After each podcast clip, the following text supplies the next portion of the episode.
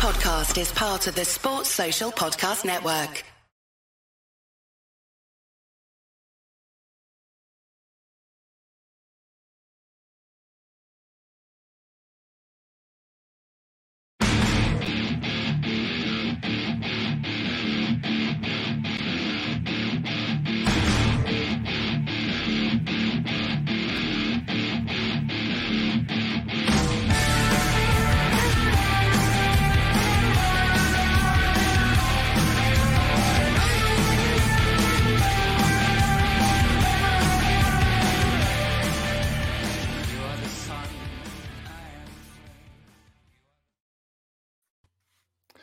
Wow.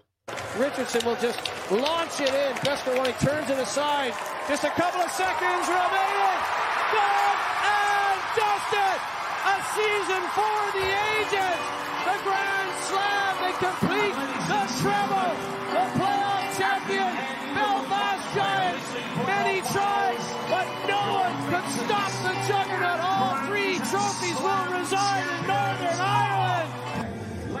And there's the captain. He's raised two. He's raised two so far.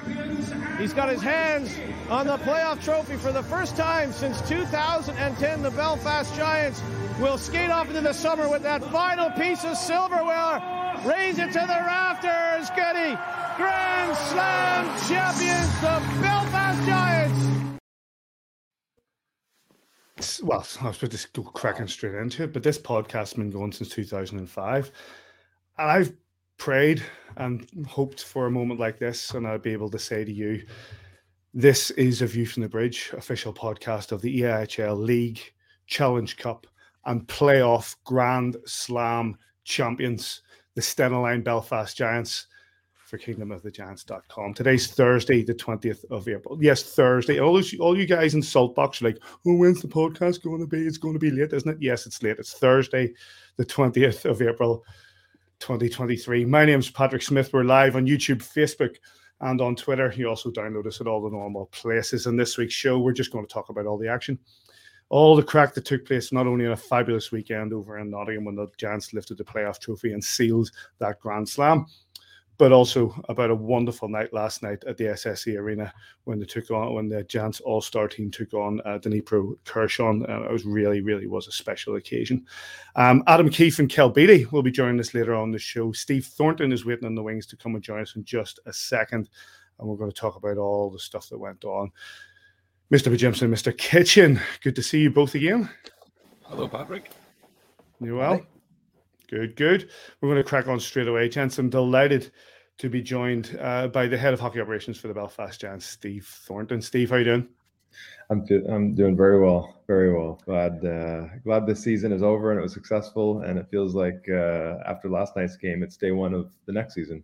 We're going to come on to all the good times. We're going to come on all the good times. Unfortunately, though, we did talk about this uh, at the weekend on the couple of live shows that we did, but there is a more just a chat about Ray Sawada. Um, Ray sadly passed away last week. Obviously, had a great season here in Belfast. Um, can we just get your thoughts on Ray and and and, what unfortunately happened to him last week? Well, I mean, any anytime you hear news like that, it's devastating. It really kind of puts things into perspective. Um, he was a, a, great person, a great family family man. He kept himself in impeccable shape too. So it's just, I mean, you feel you feel so bad for the family. I know they had a couple young kids as well. Um, it, it's nice to see, I suppose, the community around him and the hockey community community pulled together on it. But it, it, just really knocks you back, and I can't, I can't, imagine having to go through something like that, especially at such a young age. Um, yeah. Yeah, Dave, Davey, you know, we spoke about it the weekend. Ray Sawada was over a point a game for the Belfast Giants. He put a, he played for the Dallas Stars, and what what, was, what probably was lesser known was he was one of the people who was used for motion capture in the NHL games. He was indeed to throw just to back your stats up there, Paddy. Sixty-eight games for seventy points, twenty-four goals. He was a special player and he was a special guy around the place. And you only need to look at the uh, the outpouring of love. We talked funny, just it was on the last podcast and I talked about hmm. John O'Phillips just prior to that and said, you know, sometimes we'll, we'll leave it to people's funerals to tell them how important they are to us. And 10 minutes later, we're told about the, the terrible passing array. And there was a real outpouring of love towards him, and I hope that he knew just how revered. And I, I guess on a wider scale, these guys that come to Belfast don't really realize how revered they are as people and how important they become to us. And when they go back to Canada, you know, they, they, become friends for life, you know. And you seen probably the most touching moment was when you saw keeper taking his 12 Sawada badge off and, and placing it on the playoff trophy and and giving a little tap and having a little thought for for Ray in that moment. And you've seen the, the the numbers on the helmets over the weekend, and I think the club did really well in the minutes of applause and minutes of applause last night again. And it's just as, as just to reiterate what Steve said, it's just, just really tragic. Young family, much much ten years younger than me, and that really puts you've got to put your things in order. And as Murph said at the end of the podcast, like if you've something to say to somebody, go and tell them because if somebody's important to you, let them know.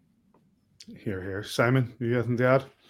I think Stephen and Davey have just put it, you know, perfectly. And that, that, that the one thing we just I touched on last night the, on the webcast or on the on the live stream, you know, we've all got young kids and, and having to think that that um Ray's young kids will, you know, are gonna have no dad anymore is just unbearable. So our thoughts are out to the family and and, and hopefully they can find the strength to to continue and, and, and get the kids grow up thinking how, how good their dad was and it's just incredible.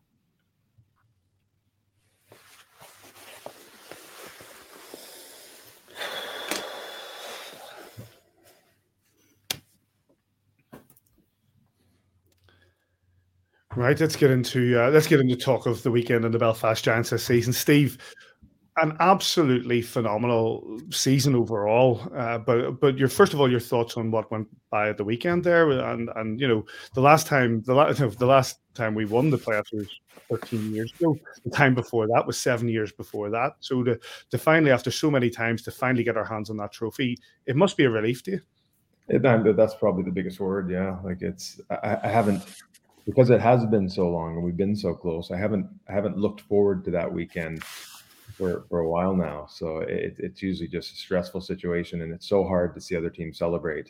You know, especially after the last um, two successful years we had, where we felt we were the the top team. You know, we won the league, we won the Challenge Cup, and then you can't go into the summer as as like that kind of number one team. You're seeing somebody else on the ice celebrating and putting their finger up like they're like they're the top. Like it just leaves such a sour taste in your mouth. So for for for me, it was it was relief. Uh, it was I suppose fitting that we um, went through the same journey that we did in 2010, having to play Nottingham in the semis and and Cardiff in the finals. And Cardiff have been our bogey team um, recently in, in the finals as well. So it was it was a nice way to finish it off. That's for sure. Davey.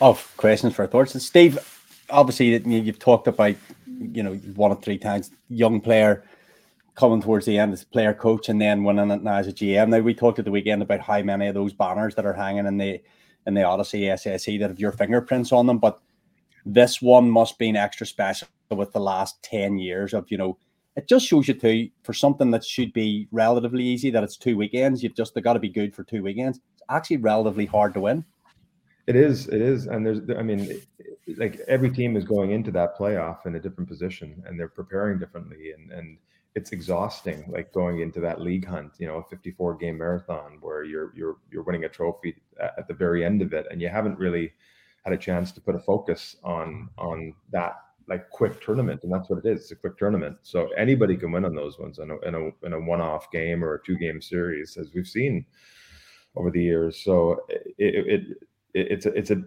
it's a difficult one um, to win, like you said. But you know, from from a hockey player's point of view, growing up in pretty much any any league uh, in the world, like the, it's the playoffs that like a lot of the players want to play for. Like you want that kind of that last taste of success that leads you into the summer. And, and I, I, like the way that the league is done here, and it's it, it makes sense, you know, for for for us to have that um, priority on the 54 game season to, to, you know over the long term of the season you know who's dealt the best with the downs and who's had the highest ups and and you finish with um, obviously uh, the last couple of years uh, a trophy in the bank but that one it was extra sweet i gotta say.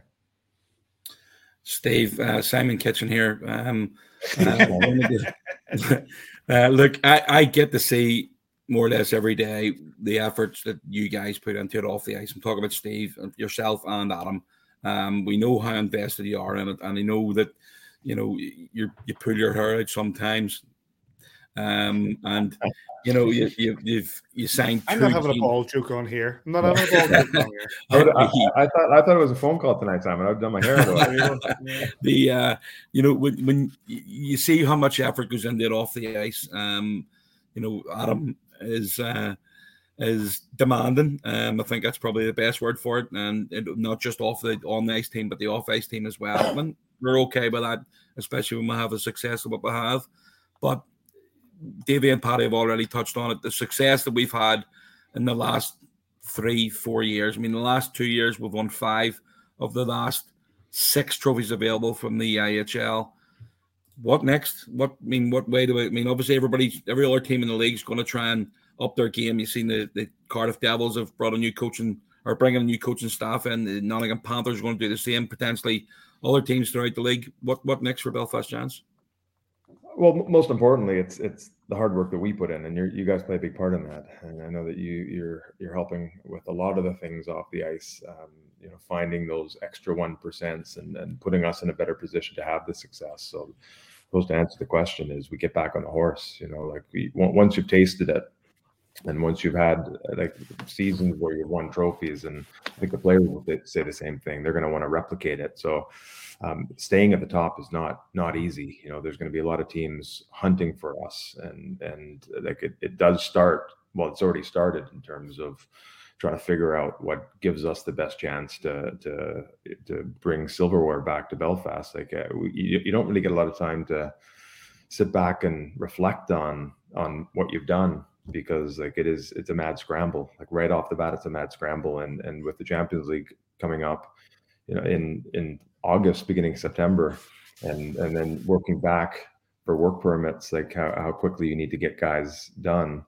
You know, we've got to get that blueprint right. And I think we've got a good like finger on the pulse as to what it takes to win in the league. You know, so we paint the picture of of the, the lineup we want. We try to fill in those slots, and and you know, there's certain positions that are uber important that we need to make sure that we get, and then and then we we give the uh, the team absolutely no excuses. So that is that is that is what I think my role is. Like I, I've got to I've got to find the ways that we can grab all those extra one percents everywhere uh, and then I got to take away the excuses. So like, there's there's no reason anybody should be sitting in front of me, uh, um, telling telling telling me that the travel wasn't good enough, the apartment wasn't good enough, or what. And that's everybody, including the team, the coaches. So Kiefer, he he he does demand a lot. Demands a lot of the players. Demands demands a lot of like everybody around the team. But that's because he cares, you know, and he knows how to win. So like, as soon as you stop doing that, you stop winning. Great answer. Um, we finished our season, our competitive season on Sunday. Um, but last night, I think that the, the, boys were watching on the stream, over 6,000 people in the arena. And what an event that we put on yesterday for the Ukraine um, uh, hockey dream. It was one of the best events that I think hockey has, as a Belfast Giants organization, we've ever had. Yeah, I, I, would agree with that. I mean, it was we've had a lot of big games in in that building over the last 20 odd years, but that that might have been the most important one. You know, it, it falls back into the, this, the you know the, the saying that we had in early days that we may not be the biggest team in the world, but we're the most important, and and now we we potentially have competition because like the like the the, the country of Ukraine Ukraine and and that particularly that city Kherson, like that, that, has lost their their venue and that they're struggling to try to find a way to keep ice hockey going. Um, if we can play a small part in in helping that, um, it, it, just it feels fantastic. So I think we've made lifelong friends. Uh, I don't think this is the end. You know, we'd love to find ways to to support them down the line. Hopefully, we've created some form of a template for other teams to step up and do something as well and and who knows in the near future maybe we'll see something like that again you know, it, like obviously, uh, I was really, really disappointed I wasn't able to make it over uh, last night because I, I, watched the whole thing online and it was great, great coverage as always, and you know, with with Murph uh, and Sis, but also throwing in Ram McMillan and, and and all the stuff that was thrown around there was just wonderful to watch. A really, from from my perspective, a lot of the stuff was summed up by Sarah Fraser at Quinnipiac, who put out a tweet today uh, on the back of what happened last night was what the Belfast Giants organization, is what she said, what the Belfast Giants organization has done this year on and off the ice is a masterclass in the sports world. Top fan experience in a premier venue where you can eat, drink, and learn and socialize.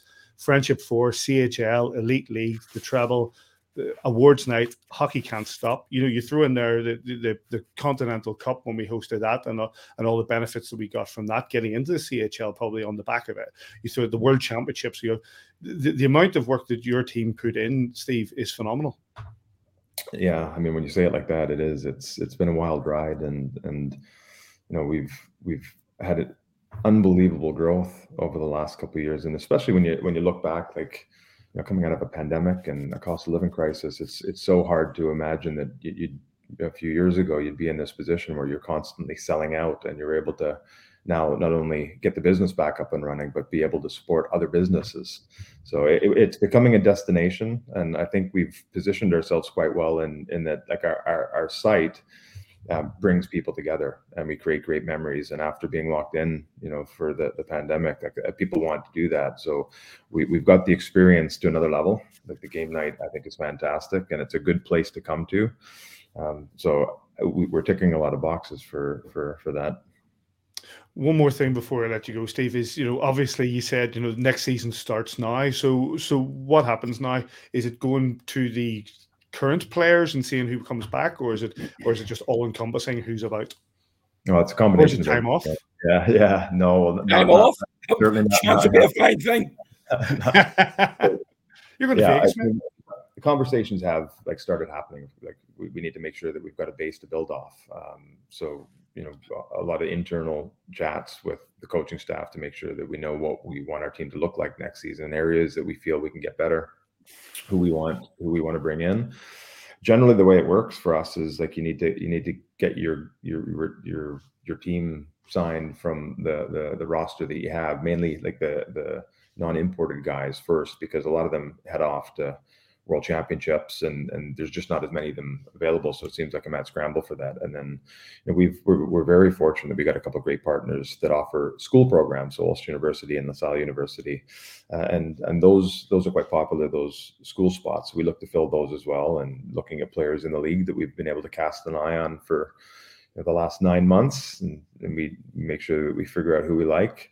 Uh, and then and then you see kind of what is next. Um, we're, we're always targeting players we feel we maybe shouldn't get you know? So like uh, the, the, the, our model uh, is you know we get rejected 9 10 11 20 30 40 times before you get somebody you know? You're always going to ask and try to get that person that you feel you've got a, a win on come bringing into our league. So it i think that is an important part of what we do. We're willing to do that graft well, listen, Steve, from our point of view, and I'm, I'm, sure I speak for the lads there as well, just a massive thank you from us. The, the, the season, this season has been absolutely outstanding. But you like told by the banners that are hung from the from the ceiling that Davy has said your fingerprints are on a majority of them. Um, so yes, we look forward to next season, but not before we enjoy what we've just witnessed in this season past. Well, thank you so much, and and we're all on the same team here. Like uh, like I said at the beginning, like you guys play a massive part in, in bringing us the success that we have as well. And again, we're looking for those one percents, and and you guys are you guys are adding a few. So thank you guys very much. That's very kind of you. Thanks, Steve. Big See thanks. To... morning. But but but David, you said it yourself. Like when it comes when it comes to the championships, when it comes to those banners hanging, Steve Thornton's fingerprints are all over them. I think if um, if ever we can be a little sycophantic, if we can ever be a little backslappy, it's at the end of this season. You know, you you can have a moratorium every season. There'd be things that Steve will. You hear him talking already about how he wants to get better. He's just won the treble, but he wants to get better, and that's the old Alex Ferguson mentality of you build from your position of strength. And you know, as I say, you can have a moratorium about your seasons where things have gone wrong, but see right now in the present, we have just lifted the third trophy that we could lift this season out of three, have had an unbelievable season. There'll be lots of thanks to lots of people tonight, and no more so than the, the head of hockey operations and Steve Thornton. He's a, an absolutely gentleman away from hockey, but in that club, like there's there's heartbeats within that club, and Steve Thornton is one of those heartbeats. How many of those banners hasn't Thornton's touched? You know, it, has been incredible, and since he came back after the the Paul 80 season, he was he was sort of foisted in behind the the bench, which wasn't really what he was supposed to come back for. He had to do that coaching season.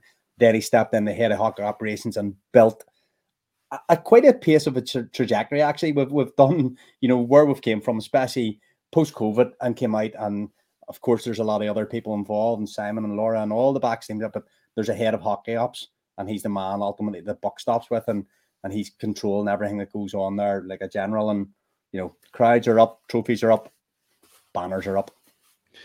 the, you know, Simon, you, I, I, it's no secret that I've made it no secret, and a lot of everybody knows that when it came when it comes to my favorite player, Steve Thornton was always and still remains.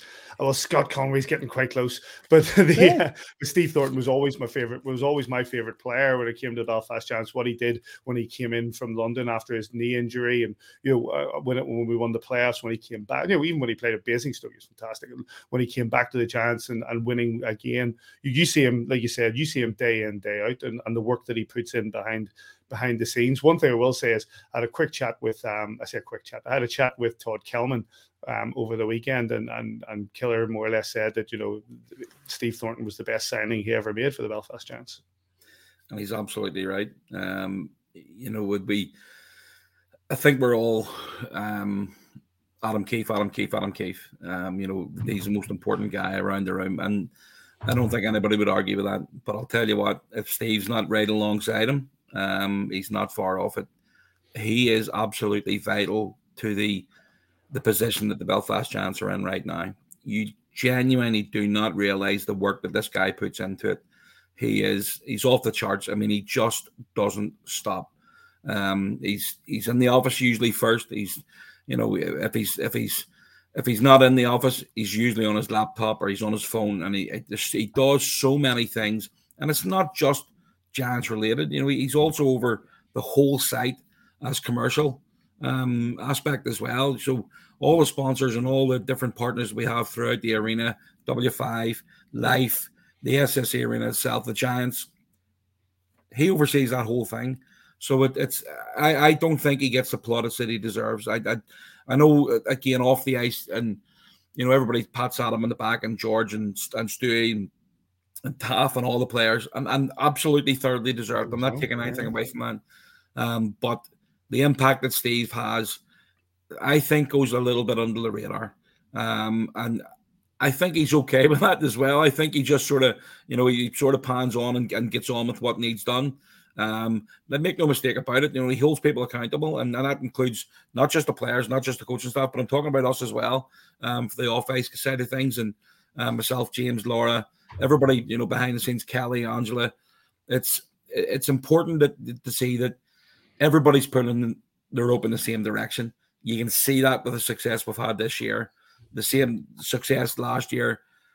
There's not a team in this league that wouldn't want to be in the position we're in. Yes, you get fans who yap and gurn about, oh, you've got this and you've got that. And we've got that because we work hard at it. And I'm not saying other teams don't, but we just go the extra mile. Those 1% that Steve's talk about, that Steve talks about, sorry, are absolutely vital. I got a phone call from him about an hour ago. Um, and he, I'd asked him to come on this, and and he said, uh, right, okay. He, now, to be honest, Steve's normally in bed at this time. So yeah. I think he might have been wearing his pajamas under his, his, his, jumper there, but he's normally in bed at this time and he's up early to get ready to go. And then, you know, he, he's the, the workload that he puts in to the Belfast Giants alone is off the charts. So um, I just want to say a massive thanks to, to Steve and everybody behind the scenes at the Belfast Giants, all the volunteers. Everybody has played their part. There's absolutely no doubt about that. I, we, we held a um, we meeting after the Guildford game a few weeks ago. Actually, no, it was after the Clan game a few weeks ago. Sorry, um, and uh, all the volunteers were put in the, an office. Adam came in and he just said thank you, and you could see just looking around the room, you could see how much that meant to so many people. and and you know just Adam showing his appreciation, taking his time out. As soon as he did his media interviews, he came straight round. He was only there for a minute and a half, two minutes, um, but seeing how how how high the fans, the volunteers all hold Adam and Steve is off the charts. Just we've got uh, we've got Adam waiting just in the wings. We're going to bring him in just a second. I didn't know that. I was going to. I was pumped. I was all there too. You're going to have to face him now. The, um, one of the uh, one, one of the comments as well. I was speaking to one of, uh, uh, over the weekend. I was speaking to I'll, I'll, not mention him, but a player. Uh, sorry, a man who runs another one of the elite league clubs, and his his comment to me was basically the Belfast Giants are like a DEL team operating in the elite league, the, how smoothly they're running both on and off the ice. So, um, but the, the team on the ice doesn't run as smoothly without the way that they're every they're working off the ice, and that every team in this league is playing catch up to the way the Giants are doing. That's testament to, to you, says to, to Laura, to Steve, to everybody who's working so hard behind the scenes, and, and more power to you. What I'm going to do is now I'm going to bring in that Grand Slam winning coach. All he does these days is win trophies, and that is, of course, Adam Keefe. How you doing, Coach? Uh, a lot better than this time last night, that's for sure. How did you feel? Well, do you know what? We do have an interview with you that says that we're going to play later on. We, we was talk, obviously talking to, to George Awada and then you, but give it to us now. You know, how did it feel last night? How were those? How were those legs? Uh, not great. Uh, uh you know, the first lap or two in warm ups, I was like, I, I think I could still play. Then I did a few more laps. Uh, and then the legs started to get real heavy and, and weak. So it's pretty frustrating not your body not being able to do what your mind's telling you to do. Um, but it was a lot of fun. I mean, I had a lot of fun out there. First period was was probably the toughest because I was playing forward, um, trying to forecheck and those. And that takes a lot of energy out of you. So I went back on D and pretty much cost us about three goals. So maybe I should, three, maybe I should, three. I was all, I was I came out at uh, minus one. That's all. Has Dave, have you run the stats on this? Just you know, we just need to make sure of that. Oh, he was plus one then. Nicely done. Let, we, we, described it. We'll, we'll focus on last night before we go on other But like we were speaking to Steve Thornton just there now, and we were saying about how last night, with regards to everything the Giants have put on, last night was just incredibly special. Yeah, it really was. Um, you know, I think this all kind of came up. I'm not sure exactly how long ago, probably in, inside a month.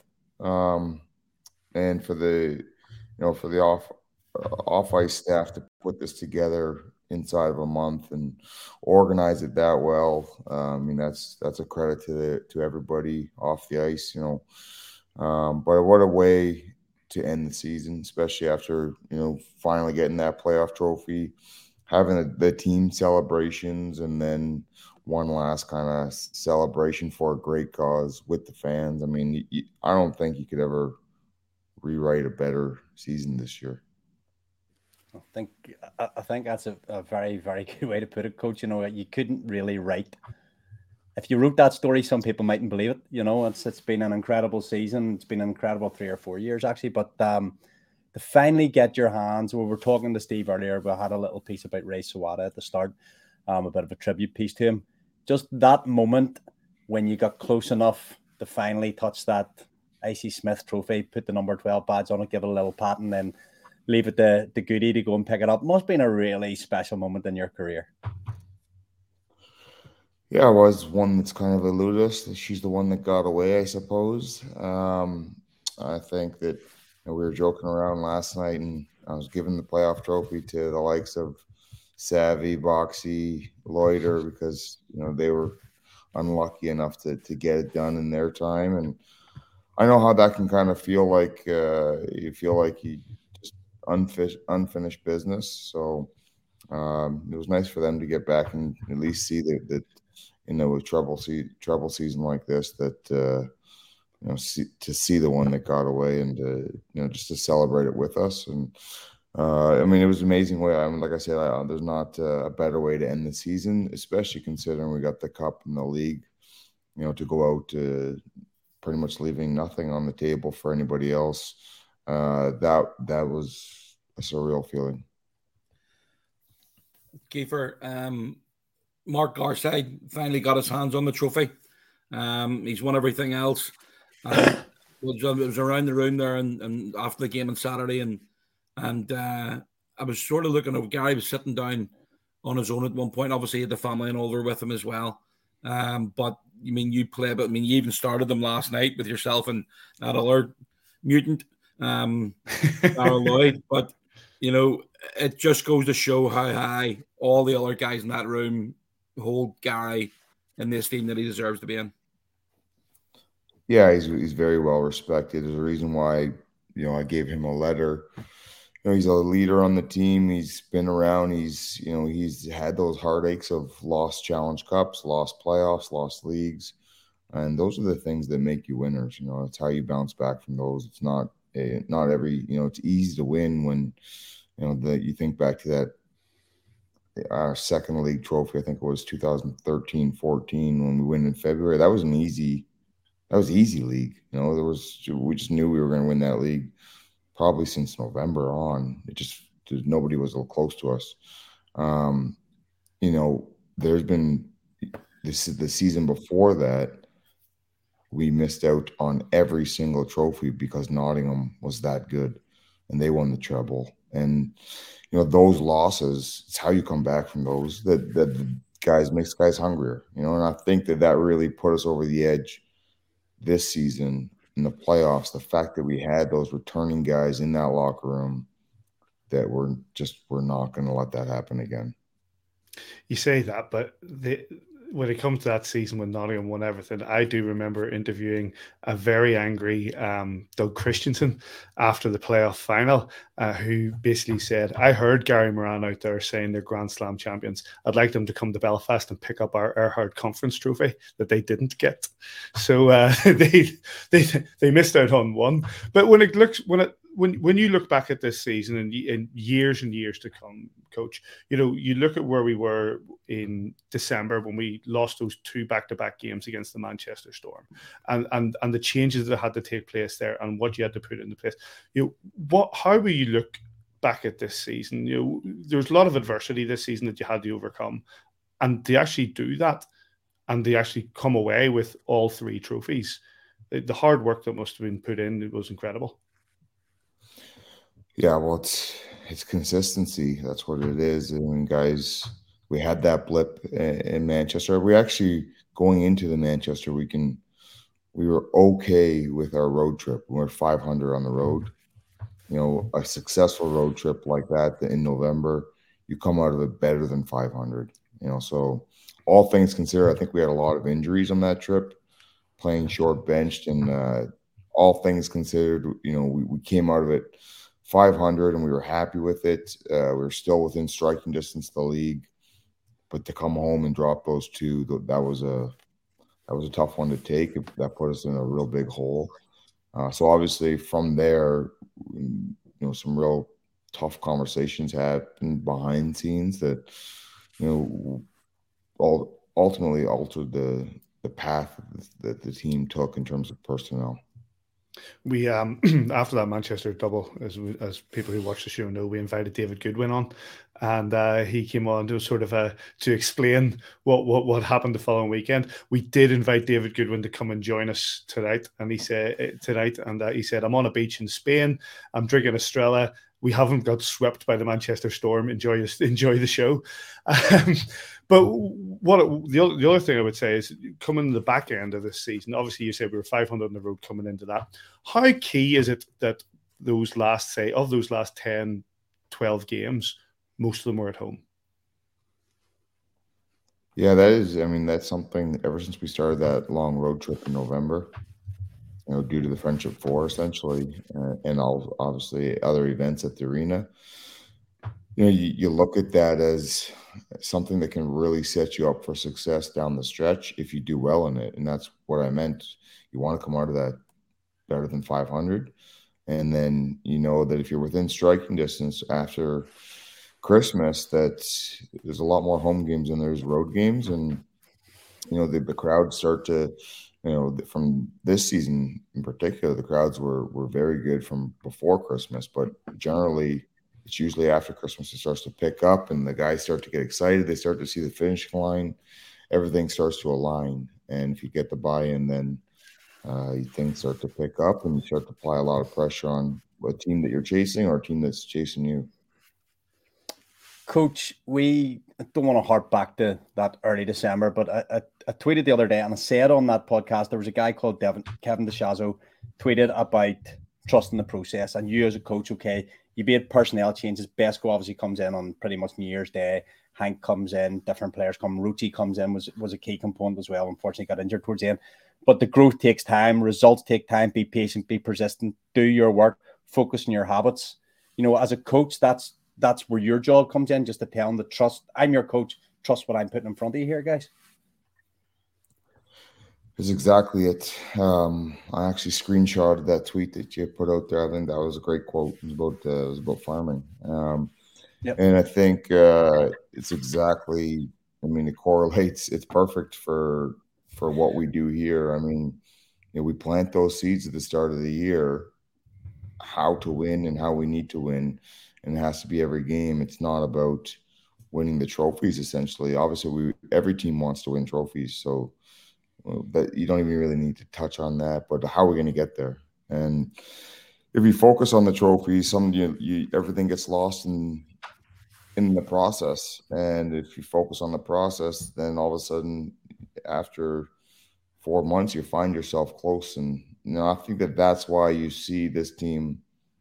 I would say in the last few years, post Christmas, they see the finishing line start to be real and all of a sudden it's playoff performance after playoff performance, week in, week out, and that separates us from the pack. And I think that that's you know that's because they learned the process and they learned how to win up until Christmas, and not without falter. I mean, we had many times we we failed, and ultimately failed to the point where we had to change some things, right? So but what happens is through that we learn, and then all of a sudden, post Christmas, we're we know how to win. And once the team knows how to win, and they have trust in the process, they trust in our structure or how we played, how we can win. It just seems to take over, and that's when, as a coach, uh, you can kind of sit back for the most part and watch them play, and it's a lot of fun. Like I, I think we, to an extent, also get that you see, jealousy is the wrong term. I'm trying to think the right word here, but there's been an awful lot about us hosting the last two Challenge Cup finals. Oh, it's a home game for the Belfast Giants, but you have to earn the right.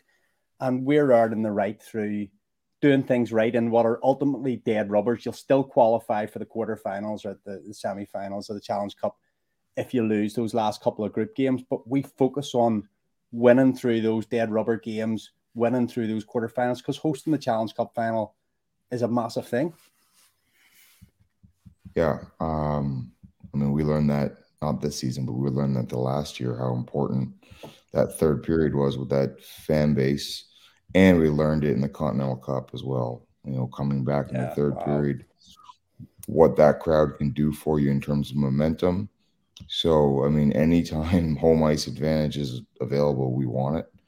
And, you know, the players, probably the, the returning players, not so much, but the new players probably thought I was a psychopath because you know you, are in, going into a Challenge Cup at the start of the season, and you know if you think back to that, you know everybody says that uh, it's unfair that we get home ice advantage. We we won one of them in a shootout, I believe one in overtime. I mean, you lose those, you don't get home ice advantage if Sheffield gets through. So, you know that was extremely important and you have to apply those standards from day one. Otherwise, you can slip, and, and all of a sudden, there's no championship game at home. One last question for me. I will, the last question for me, coach, was going to be, you know, I know those were the, the Ukraine team last night was a friendly and those kids were young, but I was looking forward to seeing that elbow pad being thrown up into the sky. But I guess I have to live with that. The question is, you know, we, are going to be chatting to Kell Beattie in just a second. Um, and you know you, there are a lot of changes ha- will have to happen and you know players will come players will go but some of these young lads will be coming through. You know you, you you're obviously you know recruitment starts now or probably started long ago. You know, what are you looking for in your team going forward? And and when it comes to these young kids do you see more and more coming from them? Yeah, um, ultimately, I think uh, the growth of of and mac and Carter and uh, Cammy Hamill and Travis Lavery, the kid, you know, the the real young kids that are here. The growth I've seen from them year on year out has been great, uh, and that's great to see. And ultimately, you know, probably I probably need more focus on it, um, but you know, I only have so much I can give. Um, but you know, they have grown in the last few years for sure, and uh, I've talked to each one of them about the importance of getting stronger physically because that's it. You know, um, you're playing against men once you reach this elite level, and uh, you know that's it. So it's it's work in the summer that needs to be put in for those boys to be able to compete with with the big boys um, week in week out and and counted on in reliable situations uh, when it comes to the league title chase. I mean, so but you know, all that being said, they've done fantastic for us whenever they've been called upon to, you know, uh, whenever we're able to get them in the lineup, they've eaten valuable minutes that allows the likes of Conway, Goodwin, uh, the guys are eating big, big minutes to, to rest a little bit going into the maybe the second game of the weekend and gives us a little bit more life that day. Well, coach, listen, what a phenomenal season from our from our point of view. You know, it's we thank you for what you you've helped us with in a view from the bridge, but from an on ice point of view, unbelievable. We can't thank you enough for what you do for this organization, what you provide for this organization, and what a season that we've had. I know that personally you're in for a bit of a busy time, so we wish you well with that. And I think that, you know, going forward, no doubt we're in for a lot better times. And we also, I know that Says will probably hope that the Leafs pick up from after last night's loss. So, uh, you know, it's going to be a busy time. But thanks very much for your time and congratulations. Thanks, guys. Thanks for having me as always. But I do want to touch on one thing. I mean, I, when I was sitting there in the waiting room, I heard you guys talking about Steve's one percent, and uh, you know, Steve's been talking about adding one percent uh, to the team probably since I've known him. You know, those little areas where we can add one percent value and and maybe makes the difference. You know, so if you think about Steve's been talking about that for six, seven years. You know, that's seven percent now, and and now you see the the fruits of the labor, and I think that that's a real credit to Steve and his leadership, and and obviously you guys are a big part of that one percent. So thank you for what you guys do. That's very kind of you, man. Thank you, thank you very much, and uh, enjoy your summer. I like the hats. I, I didn't get the memo, otherwise I would have brought mine. that's the uh, last minute. I'm gonna hang mine up a. Thanks, coach. No problem. Take care. Thank you big thanks to big thanks to Adam Keefe. We'll race around quickly just to uh, comment about Kiefer. David, you know, it's just like I say, he cost, he cost this organization a fortune in, in championship banners. Brilliant, doesn't it? My uh, book of superlatives is up. overflowing. I was going to say, you you must have a, you must be reading the dictionary before you come on the night. I'm very well educated, Justice. It's one of those things. Um, know, it's it's all been it's it's all been said and was said about it in, earlier in the piece. It's about like ride the highs of right now because the the organization's in a really good place and you will not win trebles every season forever because that it's never happened before. It's never happened again. Um, but ride the emotion and enjoy the euphoria of what's happening right now because we've waited a long time for that elite league trophy or for that playoff mm-hmm. trophy. We've we've been the Nottingham many times over the last decade and got so close. And I think uh, who was on a couple of weeks ago, it might have been Goody when he said about just having that extra depth. And we're sitting there at the weekend, Henrik Eriksson, Tyler Soy, Roche obviously injured, but that that depth of of squad there, if they had to be called on, there was guys capable to, to step in. Fortunately, we just had to, we were just we just outgunned everybody this season. You look at this goal scored, something like 300 goals scored this season, least goals conceded, best netminders in the league, team of four of them it's just been a fantastically well recruited team, fantastically well coached team, and it ends up with three banners in the rafters and like everything your heart could desire. Unbelievable. You said what you said a lot about you said a lot about Kiefer before he came on. Says, have you anything to add now? Yeah, I mean, you said your last comment to him there. Enjoy your summer. um, he, he's in tomorrow. Yeah. yeah. Do you know what I mean? He's in the office tomorrow. Um, I to be honest, I thought Monday might have been a summer. Um, you know, we all know that, that, that Collins um, due to have another baby very shortly, so he is going to be. Busy time. Uh, I think that's the only time he's going to have off. You know, he, has got childminding duties to to take into consideration over the next few weeks. Little Cora has been, she was at the game last night with him, and um, and uh, you know he, he, he just works so hard.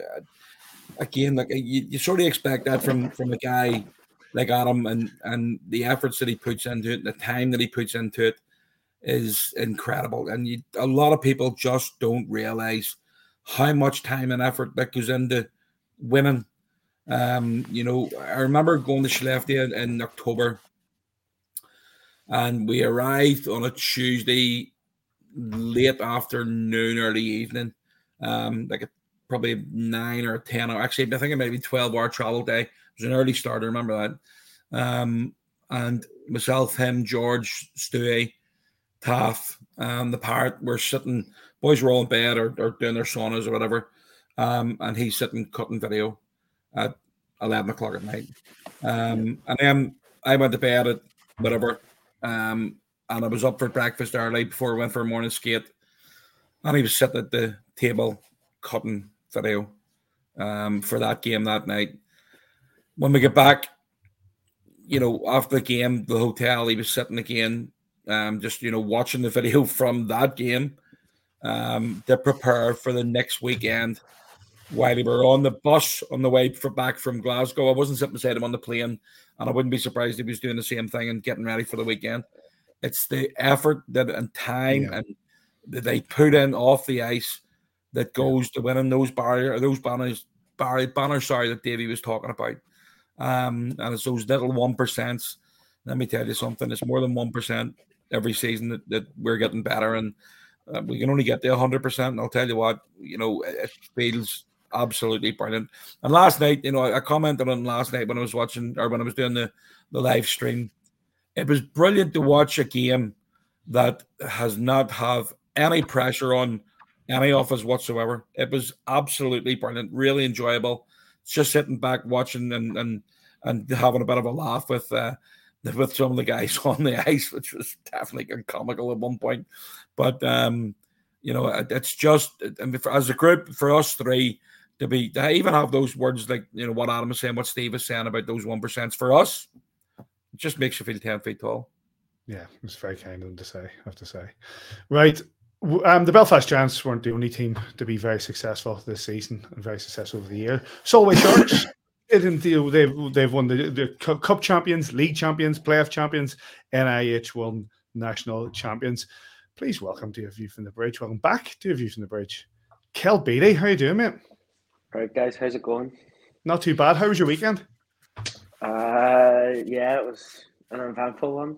Um, yeah, an eventful year as well. So, um, seven trophies across two teams. Um, what, more, what more? What more could I say? So it's been a, a really exciting year for myself and for the two clubs. Where'd you keep the medals? Uh, they're all in my room at the moment. but obviously, though, for Solway, especially at the weekend uh, and the way it went for them, it's it just was capping off what has been a, a great season.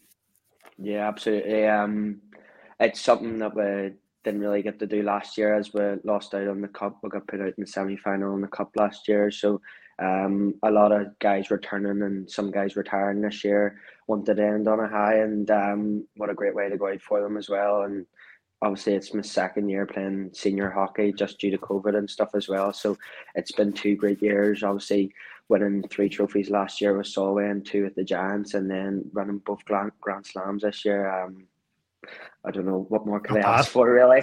Not bad, really, is it? A, a, little bit of adversity as well. Kell mid-season there taking I took a, I think it was a, a, a, bit of a knock into the boards and took a bit of an injury. It kept you out for a wee while. Must have been yeah. not the first time really in your pro career you've had to sit and just be patient to get back. Yeah, um, I was actually I was in Hull and I was uh, got hit from behind and uh, done tissue damage to my shoulder. So um, I was out for about three to four weeks. So it's the first time ever I've like been sidelined due to hockey. So it has. So um, it was tough at the start, obviously, just watching from the stands every day at training. But um, the medical team got me right, and I was able to keep fit throughout it with Parrot's help as well. So um, I can't thank them enough. Just over 12 months ago, we played the Challenge Cup final at home.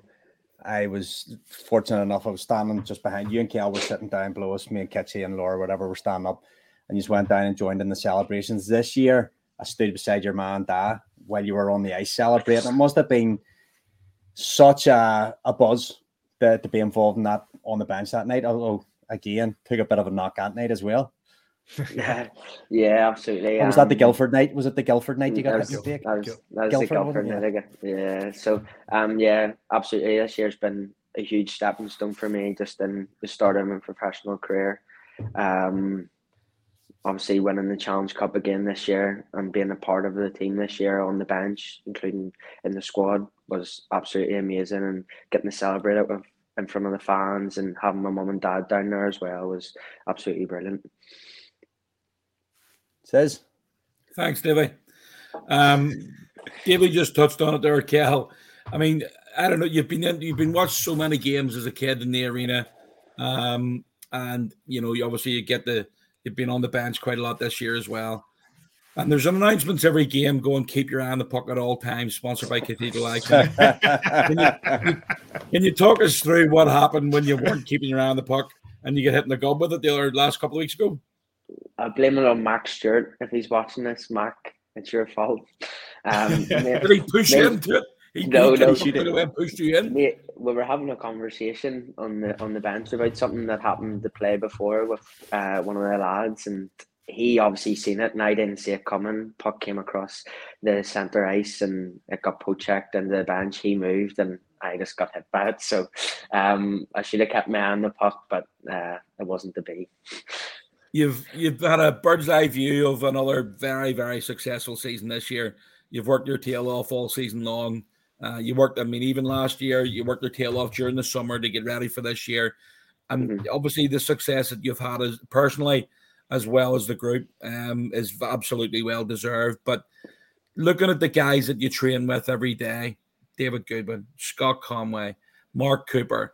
I see you out there after practice every single day with Mark Cooper whether it's working on deflections or it's working on shot or shooting or you know just little moves. How much has that helped you this year?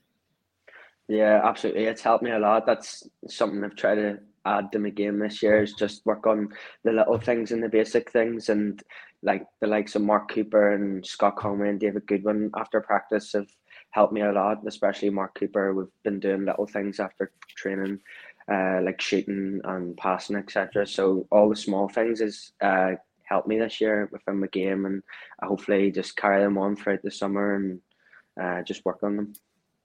That's interesting you say that because obviously there's there's always this discussion about you know development and development leagues and where development comes. Obviously, and you're in you're when you come and you train with the Giants, you're surrounded by guys who have you know have come through systems in North America, come through the NCAA systems, junior systems in North America, and have a wealth of pro experience. But you're able to pick up on and to pick up and use some of that experience to develop yourself. Yeah, absolutely. Like the guys coming across from North America and Canada, like they say to us like just do the basic things right and everything will come together as well. And just watching them as well the likes of like Jeff Baum and Gabe Bass like I always especially this year I've had an eye on them as well just because they do everything everything right and like first they make first pass is always good as well. So um I can't fault either of them they're two good good guys as well for, also from your point of view, you know, you've been you, you you mentioned you were with Hull for a few games, you've been Solway for a lot of games, Belfast Giants going between. Has it been difficult to sort of to shift, or does your game? Do you just try to keep your game consistent?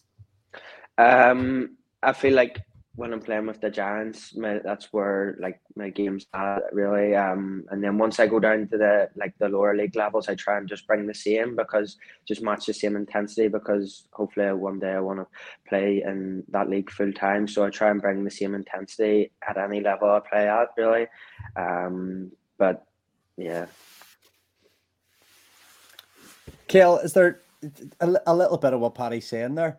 Do you notice more your game developing more with the practice you get with the likes of Basti and Bomber and stuff and being on, ice training every day, or getting the minutes the likes of Solway going and playing game time, or or is it just a, a, a nice combination?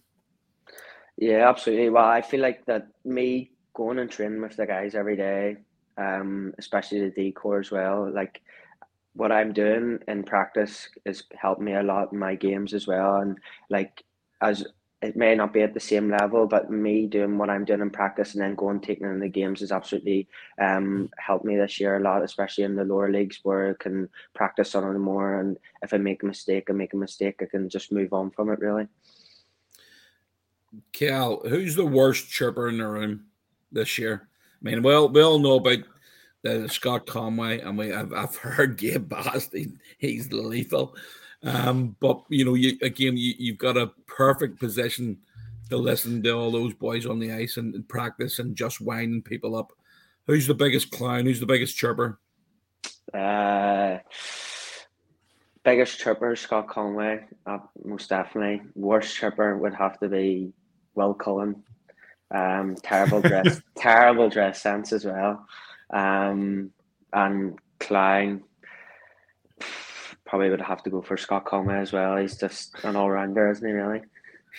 I know. I know your mum and dad are massively proud of you, um, and we Jude as well. And um, you know that you've you've you've deserved all the accolades you've had this year and the last couple of years as well. Um, but again, you, you're probably taking a couple of weeks off and then getting ready to go again for next season because next season is a very important year for you. Um, and, and it's as champions, everybody's going to want to whack at the Belfast Giants and you can just join the queue. Uh, but uh, you must be looking forward to, to, you know, to getting back to practice again. You get off the ice for a couple of days, you're going, what do you do yourself? I mean, you, you sit and look around the, your, the room and go, I don't have to get up. I mean, I know you're not your timekeeping's not been great this year. I'll give you that. Um, you've been late a couple of times, but uh, is, it, is it you're going to put that in your diary next year to go? I'm going to be on time. Yeah, absolutely. Um, a few days off. I've got an awards night this weekend with Solway, and then just straight to it. Um, no messing about. Really, I really want to take this summer as serious as I can. Um, I know I put in a lot of work last summer, but I want to try and build off that as well. Um, I've already had a brief chat with Kiefer about what I need to do over this summer, and um, hopefully it can all fall into place. The uh, we're going to let you read. You say with the awards dinner this week, we got a comment from Anthony Russell here saying, "I haven't seen the videos of celebrations from Solway."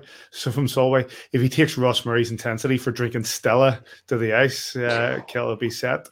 Uh, Ross, uh, Ross did well, did he? Uh, Ross is quite a, a lively guy. He's uh, he likes to be he likes to be known as the the sixth time. Um, but um, yeah, he's quite a lively guy. He's, he's quite an older guy as well. He's a veteran in the team, and um, he uh, he's known as the sixth time. He'll love me shouting him out here. So fantastic. Well, listen, mate, congratulations. Like, uh, I don't know if anybody in, in, in UK hockey has won as many trophies as you have or medals as you have this season, which is phenomenal. It's brilliant to see you doing so well. Hopefully, we'll see a lot more of you come next season in a Belfast Giants jersey and uh, enjoy your summer.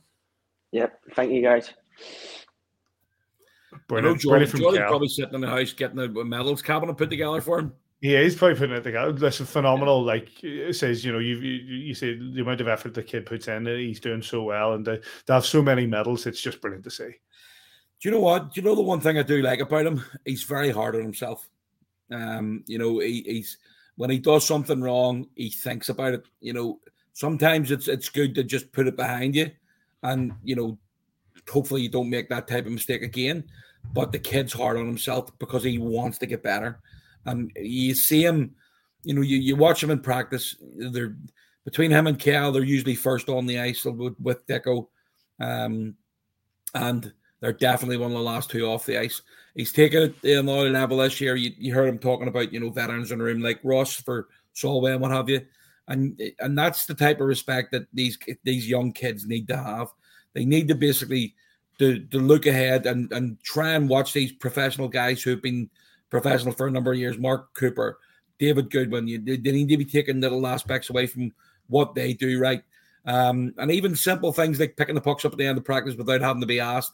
All those little things are are, are, are crucial to being kept humble, but also looking how to improve because in a couple of years' time, there's going to be other kids coming up and he needs to pass that information on to them, go and get the pucks and, you know, don't be lazy. Keep working hard. He's a good kid. Mac's a good kid. Um, we've been very, very lucky this year And over the last couple of years, you heard Adam talking about Carter and, and Cameron and, and Travis and what have you. There's there's a couple of kids there that maybe have a shot next year um, to have the, the same sort of um, commitment that, that Kell and, and Mac have put in over the last couple of years as well. So it's brilliant that he's getting recognition for for the ice time he's got in Solway. Two good friends of mine, and Jamie Thompson and, and Martin Grubb, um, have, have done a really good job developing him as well. And uh, hopefully, long may it continue. Do you know what, Davey? I, I know we, we we talk about it time and time again, but there's something just makes you feel very proud that there are lads like this coming through. You know, you look at the development system that's brought British players here from Peterborough, from Swindon, from from Sheffield. Do we we see these systems, Nottingham, we see these systems coming through. They're bringing the players through, and we are going, let's say, to to to them, to the English game, and picking up players to bring them here. To have like lads like like the Hamills, like like Kell, like like Mac coming through. Sorry, did I say Kell? I sorry, did I, I meant the uh, Ballysil Datsyuk, didn't I? The uh, but the, we have player, players like that coming through who are local lads. It's exactly what the Belfast Giants want to have as part of their organisation. Like when you talk to any of these Canadian guys and you talk about their their upbringing in hockey, they always reference back to their parents and how much they did for them. And you know, don't don't knock how yes. much Julie and Jordy have been an influence in his career. Simon much. mentioned there about the, the, the hard work Mac and Kell put in the last couple of years, and absolutely, and I, I think he would agree with me. And says it hasn't been two years in the making, but you know, Kell's been skating near his whole life to, to get to this point. You know, it's been a, a, dedication from his mom and dad and his family to help him get to where he's at, and it hasn't been easy uh, in, in any shape or form. This isn't a, it's not a given to be a Belfast Giant. It's a lot of hard work and a lot of years and a lot, a lot of money put into um, then and he's going to have to put a lot of money in this summer because he's going to have to eat a whole lot because, as as keeper says, there he needs to get bigger, and it's not cheap getting big. Um, but tell uh, me about it. but um, you know, we wish, especially just this, just to add to what you're saying there, Paddy, especially these young lads from Belfast you want to see them in Belfast Giants uniforms. And I said a wee bit on Saturday about you know the, the the Giants players represent us because we can't do it, but these guys represent us because they can do it. You know these Belfast guys. So I wish them really well for their career. Brilliant what he's doing in Solway. Four trophies in Solway this season. I don't know that a couple or three last year. Two trophies in Belfast last year. Three this year. You know I hope goal follows him everywhere he goes congratulations to Kell and everything he's done. Thanks to all those lads who joined us. Shall we start the show, gentlemen? Look, we need to talk Just about these it. games. We need to talk. Let's talk about these games. We'll talk about the first one quickly. The Belfast Giants in the semi final took on the Nottingham Panthers and walked away 6 3 winners.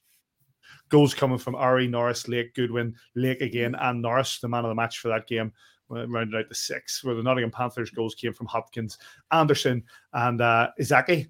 Um, regards to goalies, Tyler Beskorowany, 41 shots on, three goals against. The other side, Peyton Jones, 24 shots on, six against. Rest from Matt Rose and Alty Dalton. Davey, we were outshot, but so what?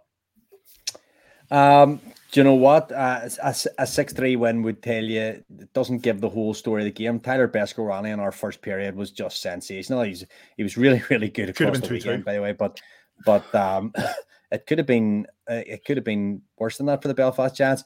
Clutch players at key times. Steve Owre coming up with big goals. Ben Lake, Simon's talking about him all season. Um, okay, there's a slight deflection, I think, that takes it up over Peyton Jones' shoulder. I think Peyton will probably look back on Saturday and uh, I want to have a couple of those goals back. But when you've you've goal scoring from from guys like Sean Norris, you know, who's who's not there to score goals, those guys are there to eat up minutes, as as Keeper talked about this, as George talked about earlier on there, eat up minutes. They're like David Goodwin, Scott Conway, and Steve Owre, just those few minutes extra rest. And when they can get on the ice, keep the puck 200 feet away from Tyler Beskorowany and potentially come up with a goal, well, then they're doing their jobs in space.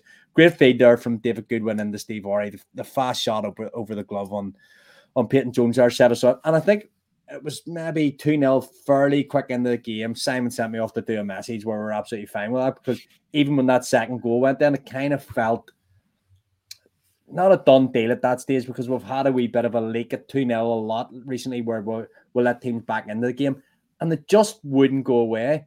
But every time they scored, the Belfast Giants had an answer back, which was really key. And, you know, running out 6 3 winners, more than comfortably enough and more than deserved.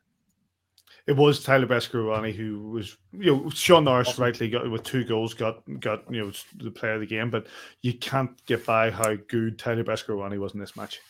He was brilliant.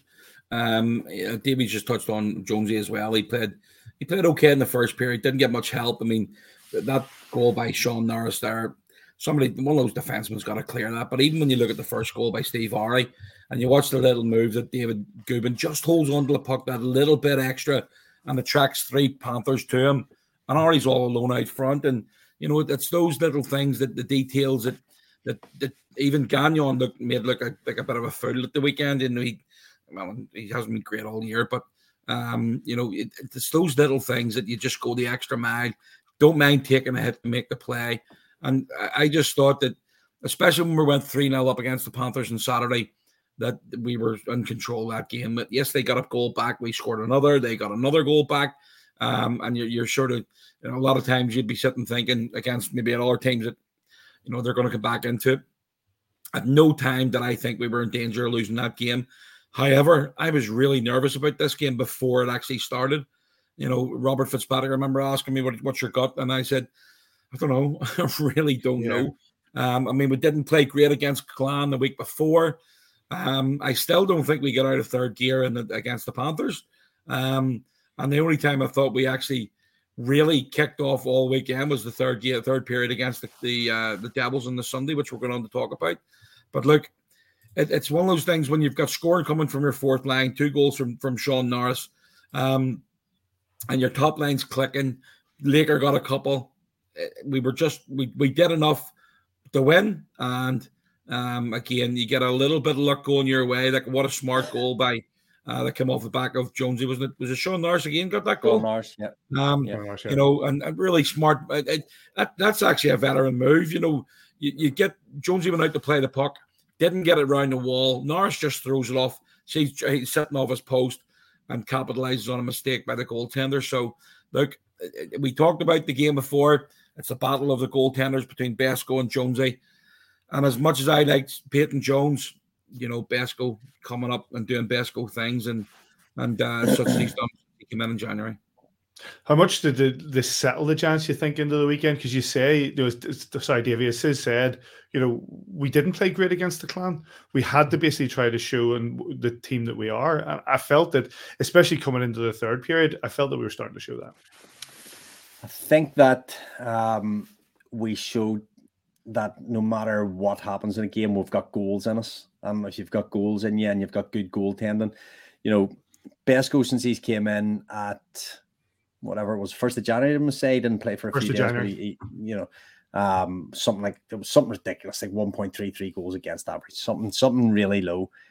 If you're not con- if you're conceding two goals a game and you're scoring three or four, you know that Besko's got your back. You're going to win more games than you're going to lose, which is hardly rocket science, but you know, whenever you, you can you can keep a score down and you just know this team has got goals in it. It was it's funny, we'll go on to talk about Sunday, but at one nil down, and you could have cut the atmosphere with a knife where we were sitting, you really could have. And Josh Roach just turned around and said, Would everybody breathe? We've got this. And yeah. we still hadn't scored, but we were creating chances. And on Saturday, although the Nottingham Panthers probably had the lion's share of the grade A chances, Besko outplayed his opposite number on Saturday, and then the cream of the the the, the, the top two lines, especially Sean Norris, obviously come up a couple from the what he was playing on the third and fourth line at times. But um, you know, those guys, Steve Owre, Ben Nick with a pair, just outstanding. It was just that was it, but it felt comfort. Like Simon, nerves going into the game, but once those first couple of goals went in, the the nerves were gone, and the Giants played with a freedom. And of course, yes, we conceded a couple of goals. Would like to not concede, but there always seemed like they had goals going forward. We'll move on from the from the semi final, gentlemen. The, the Belfast Giants from out six three winners there. In the second semi final, it had to go to overtime. Uh, the Cardiff Devils coming from behind to win that three two in overtime to face the Belfast Giants, and that ended Saturday. And uh, some of us had. I was going to say there, Paddy. I take it you read about that game somewhere. Uh huh. I am. Um, no, I watched it. I watched it. I did, yeah. Hundred percent. What? Well, I tell you what. Me and Hitchy were in. Me and Hitchy left that left the arena two one. right? To which Hitchy says, "Well, as far as he's concerned, that was the end of the game."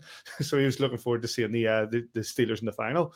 But then when we got to that traditional Nottingham restaurant, I put it on my phone and I watched the uh, watched it with a bit of a, a bit of a, an interesting call to call uh, that penalty in overtime that sort of led to the uh, the overtime goal, Davy. Yeah. Um, I think for when, me, the and I think it's Brendan Connolly from memory. The player's gone round behind. He's gone for the stick lift. It's interpretation yes. as to whether you think he's got the stick lift or whether he's got enough of the player to call the hook. But there's so if I'm where who was in that? It would have been Greenfeld's net. If I'm in Greenfeld's net, there's a, a, a referee on the half wall, 50 feet away can't remember which which order they are, but the other referee is 150 feet away on the far blue line, and he calls it from behind. Now you can see the action, but he can't see the outcome. I think it's Brendan Connolly points the stick at him, going, "That has to be his call. It's his call." But once his hands up, I don't know whether they can have a little conference there and go, "I think you've got that wrong." But I think in terms of a playoff semi final, two each, going into overtime, or maybe even it wasn't overtime at the time. Um, the call that is a, a big, big call from being the back referee. Not for me to, to double guess, but uh, you know, we're only assessing it on what we're seeing. I think I'm not going to say it's a bad call, but it, I just think it's the wrong ref making that call. Simon. I didn't see it. Didn't really care. well, it led to it led to the the the the, uh, the Cardiff Devils scoring in overtime when I'd say Petgrave with a terrible defensive play down low, sort of leaving a man wide open on the on the line for a finish. Go on, David. You want to say something? We've we. I don't know whether we'll come on to the elite league awards for the year, but Matt we will. I've got I've got them. Li- I've got them lined up. Um, obviously, goaltender of the year. Um, you know, for me, I'm not going to say culpable for both goals. Could have done better for both goals. The equalizer, um, as it Waller comes down the left wing of course, if if if, if uh, Greenfeld has the, the, net covered, the clever shots to shoot into the pads to go for the rebound that can only really either be gobbled by the goalie or go into the front of the net. And he's kicked it into the blue paint, makes it two each. The second one, again, they've came down the left wing and he's dropped for those watching go that side. Um, he's dropped the shoulder along the post and he's just left that. Now it's a quality finish. The roof it from that distance, um, up over the shoulder and into the roof of net to win a playoff semi final. It's a killer finish. However, the goalie has to save that. And for the EIHL goalie of the year, the stink on in that last 10 minutes of the game. And for the EIHL defender, the man of the year, the stink in the Here final. It comes tells me an awful lot about the awards. yeah, so uh, so it was the uh, the Sheffield Steelers then won that game against the Cardiff Devils. Um, a lot of us had an early night.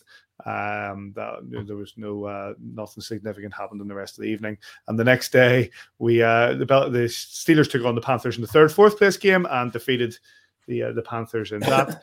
um, by what was it, seven two? I didn't seven three. Didn't even pay attention to that. We come to the final. The Belfast Giants once again take on the seven, Cardiff sorry, Devils. Seven seven four for those that were over. Seven can four. I, can I just say something about that game? Oh yes, you absolutely can, and I think you should. I mentioned it, it, on the. Uh, I know we only did a 15 minute podcast on the Sunday, um, and obviously it being Jonathan Phillips um, yes. last game. Now we had Jonathan Phillips on here. Was last week? Last week. Last week. Last week. Um, absolute gentleman. Um, give us his time, no issue at all. Didn't. Great you guy. know, he, he come on and and and, and we we played our, our plaudits to him. Obviously, we didn't wish him well uh, because we never wish any other team well. Um, but again, I, I just I've, I've, thought about this a couple of times this week, and it shouldn't annoy me as much as it has, uh, because you know it's not. A, I'm not a Sheffield Steelers fan, but for for their coach Aaron Fox to walk off the bench, I didn't see him shaking Corey Nielsen's hand at the end of the game. He might have done it in the tunnel. Guys do that. That's fair enough. But for him to walk off the bench and completely show a, a massive lack of respect or or any respect whatsoever for the most successful captain that the Sheffield Steelers have ever had, I thought was was just ridiculous. Unreal. He, you know, he, you know, Jonathan Phillips. We, we again, somebody brought up the point last week that he's been around for every single season that the elite league's been um been running in what is 17 18 years and for his coach to walk off the bench and not stand there and show recognition to their captain I thought it was absolutely disgraceful. I'm, I'm being honest. I thought it was absolutely disgraceful. And one of the Sheffield Steelers fans approached me on Sunday night, um, and when I walked when I come out of when I come out of Saltbox after the after the party, and I walked down to the shop to get myself a bottle of water back before I walked down to the hotel, a couple of Steelers fans were there. And he, he pointed me out. He says, I heard what you said earlier on about Aaron Fox. I actually thought he was going to have a go at me um, because, you know, Steelers fans were a bit disappointed the way their weekend went. Um, but he says, You couldn't be more right. He said, You're yep. absolutely 100% right. Yep. He says, Everybody I've spoke to this afternoon and this evening are disgusted with him. Um, and I, I, just thought that Jonathan Phillips should be held in the highest esteem, not just in Steelers hockey, but in British hockey, right the whole way through of every single fan base for the longevity and the success that he had. And obviously, in, in all you're no fan of, of Team GB, Paddy, but um, even in, the Team GB aspect as well, um, I just thought it was a really, really poor decision by Aaron Fox to walk off the bench. I agree. And like every single Sheffield Steelers fan that I spoke to, and Morris brought it up on Sunday, were absolutely disgusted by it. The pressure's on Aaron Fox now. You know, if he if he retains his job going into next season, the pressure is massively on him. It'd be interesting to see if he does, considering they got rid of Jared Adams for being successful. You know, but if, Aaron Fox now with his actions has been getting a lot of kicks from from the Sheffield Steelers fans, both for the way that the Sheffield Steelers fell apart in the league challenge, the way that it all fell apart in the semi final, even though they were leading, and now with the disrespect that they believe that he's shown, and I agree that he did show in the uh, in the third fourth place game. So it'll be interesting to see what becomes of Aaron. We'll talk a little bit about the, the, other other coaching changes that have taken place, but it'll be interesting to see what comes of Aaron Fox, whether he will retain his spot. Do you want to say something, Davey? You look, you lean forward there like you were about to say something. No, right then. No, let's crack on. Doesn't matter.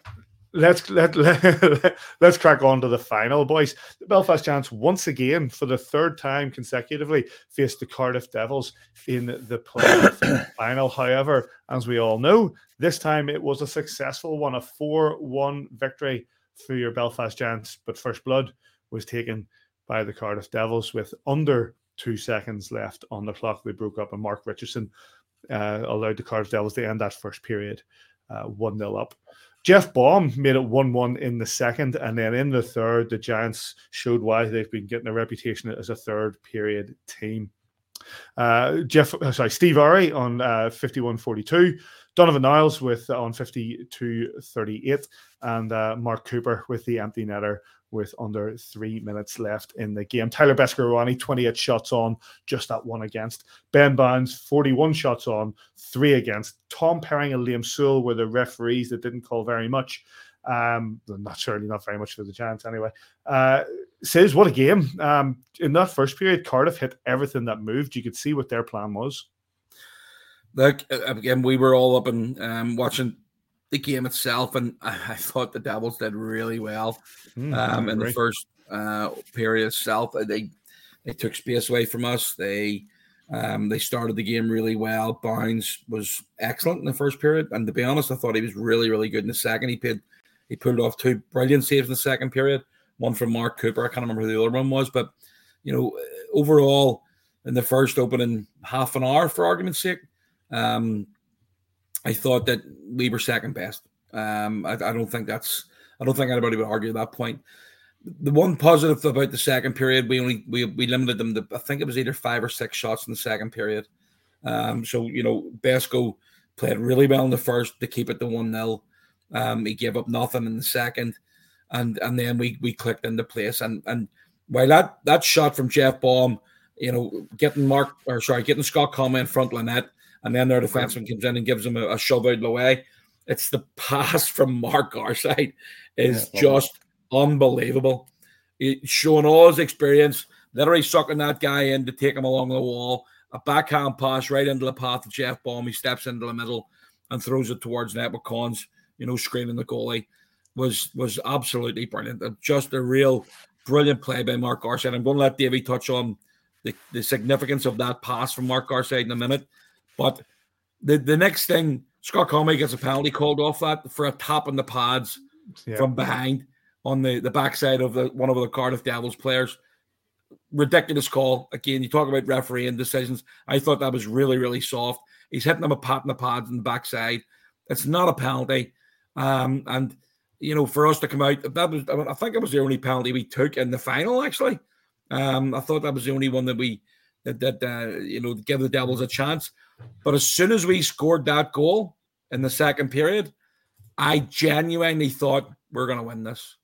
I and I thought before the game, I thought we were going to win it, but the Devils taking the control in the first, playing really well. Um, but as I say, coming out with with the um, the big goal in the, in the second period to tie things up, I knew we were going to go on and win that game. And I'll, I'll pass it on to Davey here to touch on the Gary point and and and uh, you can go move into the third period. Do we bring it back that goal, Davey? No, no, I'm I'm debating mm-hmm. whether to pause it here or not, or have you already paused it? I've um, it back. it doesn't matter. Let's go back to start again there. Um, yeah, Mark Garside with the two points of the weekend um, passes or surpasses um, Blair Riley, uh, former formerly of this parish, up into sixth place overall. And the other one in Belfast Giants overall scoring with 233 points in his 674 late in games. There's the little pass there, just a little no look. Whenever you know your teammate's going to be there, you don't have to look. And Scott Conway screened the goalie, binds in his blue paint. Um, Sam said he, he did. He played really well. He came up with a couple of monster saves in that first period um, to, keep the Cardiff Devils um, in the game. This little pick, this pass from David Goodwin is as good a pass as you see. But there's the D man of the year. D, the, the, elite league D man of the year may as well. Like D man, absolutely stripped. Trying it doesn't play the man, doesn't play the puck. Steve Owre takes it and goes through, and um, obviously pops it over high glove, just like the first one, just like the third one, as uh, one of the Such Belfast Giants players noted on Twitter this week. Um, but you know the Belfast Giants were really, really strong from that point. point, and a two-one all of a sudden the ice really tilted for the Belfast. And this puck, the way Owre takes it in his stride, off the skates, pops it up over the glove hand, absolutely superb. It's the next goal that I want to focus on. Um, Simon's talking about Scott Conway taking the the penalty for a few little little love taps on the on the on the rear end of the uh, Devils shorts on, and takes a two minute penalty, puts the Devils on the power play. But whenever this next goal goes in, just let it play. Gabe Bast goes to the net, goes to the net hard. Yeah, here it comes now. With the, with the elite lovely league little drop year. pass. Elite league D man of the year. A couple of hacks and whacks and a few extra shots in the face. Really interestingly, the refs mic'd up and David Goodwin goes over to the referee. I don't know if you've heard this or not, Simon, or whether you're talking. No, haven't heard it. Just in. So Goody goes over to the referee and says, You've got to call that. And he goes, Why? And he says, It's exactly the same, if not worse. And he uses Con's first name. He goes, It's exactly the same, if not worse, than what Scott did. And you call that. You've got to manage the game. It's getting out of hand. And he goes, That's what I'm doing. I'm managing the game. Off you go. Back to the. So, oh dear. you know, you'll see Basti coming in here, not really interfering with the goalie, not really doing too much. So, oh, but don't forget, but, it's, Crawford, it's the number one D man of the year. What it's it's a frustrated elite league D man of the year. What a load of bollocks! Kid uh, it really is. It really is even looks. You can get carried away because it's our own players, but I do genuinely believe that defensively and offensively, he's he's been the outstanding defenseman this year. Give give Bass. So and and this one here, we talked to Coops after the game, going, why did you wait to the and, and Simon, you could see it from from where we were sitting, obviously. Why did you wait to the red dot before you shot it? Come on. And he's going, it was rolling and it was bobbling and I was bricking myself isn't exactly what he said, but you know, yeah. that he, he obviously he's played in games before where there's been goals scored in the last few minutes. So he um he just wanted to absolutely you can see it there, just bobbling up on yes. him, settles it down and uh, manages to score, put us in that four. And at that point, Simon sent me for another message. He says, Right on your back. so I didn't see it. That was the last bit of the game I saw, but you know, it was it was a lot of fun. It just goes to show, Simon. We said it. We've said it like in the stretch and we and we said it uh, um, in the second period break as well. The Giants have been a third period team, and you could tell in that maybe it could even be like late in the second period. We were able to tell that the Cardiff Devils' legs were going; they were going, and the Giants weren't. Well, to be honest, the, the Devils had a really tough game the night before. Um, they did, you know, against the Steelers, and they make no mistake about it. You know, they're they're an older group than our team as well. You know, and you've got these guys, and Mark Lewis has been, You know, he's a big body, a big uh, Josh Batch as well. Didn't play much in the third, in fairness to them, um, and that's could be potentially why they didn't um, compete as, as hard either in the third period. You need to use the whole bench, and you know Crawford and Jardine, Richardson, who, who I absolutely love, Mark Richardson, um, and uh, missing somebody, Thompson. They played a lot of minutes in that third period, and we were relentless. We just never gave them a Shortened chance. the bench massively. W- w- but we didn't. Adam just kept our yeah. guys rolling.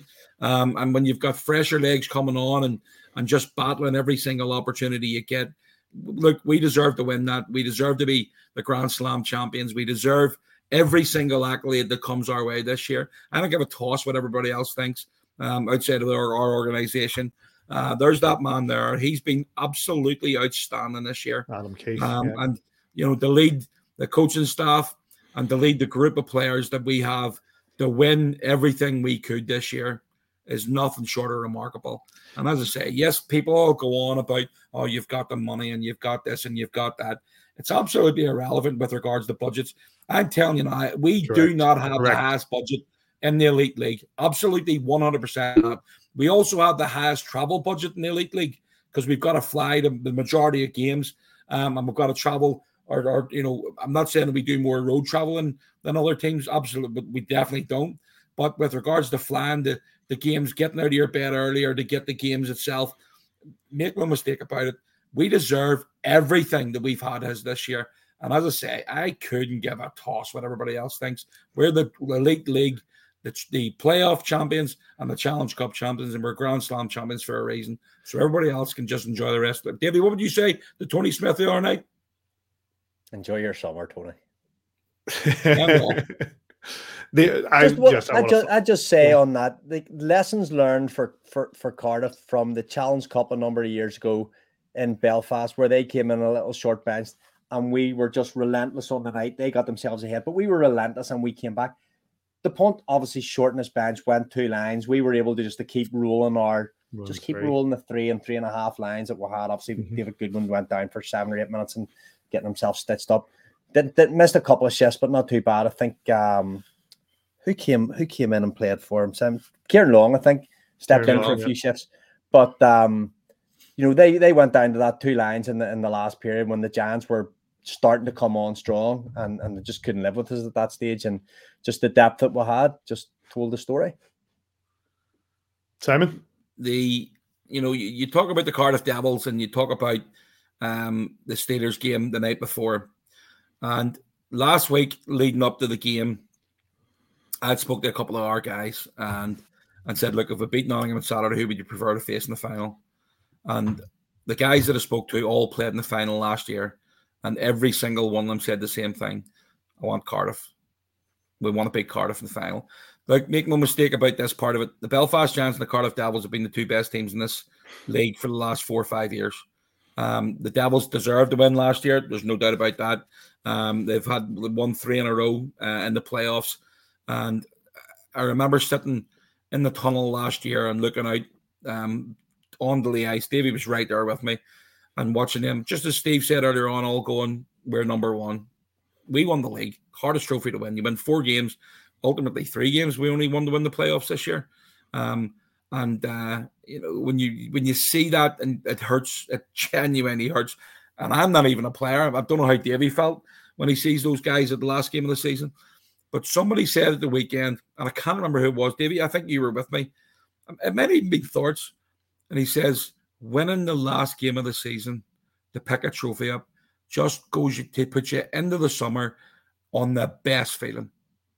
And that's It what the might have Cardiff been Neil Fran- it, over the it- last it might have been it might have actually been Neil Francis and um uh, who was incredibly magnanimous in defeat. Huge. yeah. Um, same with Keller, same with Katrina, same with even with Brodie Dupont and all those boys that were really, really disappointed. All came over, Christian Horn, all came over, congratulate us on a fantastic season. Unlike you were talking about Sheffield, Nottingham, and, and what, they did surrounding the ends of the game. Um, messages from John Donovan, Katrina, and stuff over the weekend. Very Yep. magnanimous defeat, which I think, even though we had to stand and watch that, Simon, and it hurt really, really hurt last season, which gives you the the whenever you do win, it makes it even more special. I think we were hopefully as magnanimous in defeat to the Cardiff Devils and the friends we have down there. But see the friends and the Sheffield Steelers. Read all about it. Read all about it. Davey, you, see if you you just paused press, the video see if here. just, go on. I paused it for a reason. Mark Cooper has Look- just scored the fourth goal. The Belfast Giants are celebrating, and I've just noticed Scott Conway giving a little wave to the Devils fans here. I see. Go on, I'll hit it. Bye bye. Did- Exactly. And did you see last night? You've obviously seen Oh. the tweet where he, he accidentally rips one into Andy Dalton and celebrates. where it. Andy He's Dalton just won the celebrates. Stanley Cup. It's, it's not as if, if, if you should put that clip up. I know. I hope Daltz is okay because I know he was hurt Of after. course, of course. But here and look at that there. See when you go back on that clip, on. there's a Devils player lying in the corner. I, I didn't notice that um, at the time. It was like I mean, if you back up that clip, I don't know if you can or not, but if you back up that clip, there's a Devils player. Watch this and just over his over his shoulder, over the Mark Oh, is Cooper's is shoulder. that who it was? No. Nah. What do you see? That Devils player there slides into the wall, Diving to try to stop the fourth. and And that's the ball. I don't know if he's. I hope he's not hurt. Like I'd hate to see. Yeah. I think I maybe Trevor Cox, who's a really good player for them. But Yeah. when you when you look at the, um, I think if if you can get that clip up, Paddy, of Collins last night, it's only a deflection, but maybe he doesn't take a shot at him. I think it was Pick, um, that threw across threw across the crease, and it flicked up off uh, Collins' stick and hit Andy Dalton. But what he does after that is absolutely brilliant. And again, I going hope. Andy Dalton's okay. Um, I thought it was comical genius, um, but that's just what you get from Scott Conway. He's he's lethal. He's absolutely lethal. I'm going to wrap things up here. Just a couple of things for me, just to follow up on what you gents were saying. I, like, and, and you know, I thought in the first, my, my take on the game was, I thought in the first period we stunk. I thought we stunk. I thought that passes weren't going to tape, things were bouncing over everything, and then we got caught on a break at the last. But then after that, we started to pick up, and we showed that we had the goal from the goal from Bomber, wonderful. The screen, fantastic. The finish from Ari, the breeze past the AHL EIHL Defender of the Year, phenomenal the um then then for Niles to come off the bench, come straight in, and then the pass to put him in, wonderful. Like the Giants showed exactly exactly the team that they are in the final game of the season. One of the most wonderful experiences I've ever had as a Belfast Giants fan. You know, I'm very very proud and very very humbled that I was able to go down and enjoy it with you boys and go down onto the ice and uh, and and see firsthand just the joy and see the Giants fans going nuts. I, you know, and I watched. I looked around at the Devils. I had a look around as I promised I would. And I looked at the Devils fans and I looked at their disappointment, just because I know what that's like. I know what it's like to be in their shoes all too often. The last two playoff finals, the playoff final against Sheffield with Drew Faddis scoring, the playoff final against Jordan uh, against Nottingham Jordan Fox scoring. I know what that's like. So I don't want to forget that. So you, I looked around. I spent a bit of time just looking at the disappointment in the Cardiff Devils fans, and then I turned and I looked at the Belfast Giants fans, and I've just shared in the absolute elation that we had to put us in what we are now and what we have now and a Grand Slam. And I have to hand it to a lot of the Devils fans who I spoke to, Kip in the bar, top, top lad, have a lot of time for him. Jonathan Williams, I didn't expect that. Jonathan Williams came down, shook my hand, said, Well done. You know, we had a quick chat and they do a great job three on three and, you know, a bit of chat. And a lot of the Devils fans that I, Sarah, and a lot of the Devils fans I chatted to, you know, very, very um, magnanimous in defeat. And like you say, a lot of friends in the organization spent a lot of time with Killer at the weekend. Really good, good- to see Franny come over. But I've got one point to make, boys, before I wrap this up.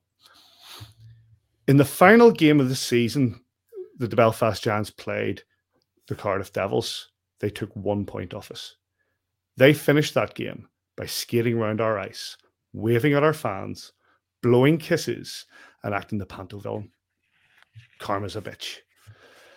The, the highlights from that game are available on YouTube, and uh, I've watched them again and again and again.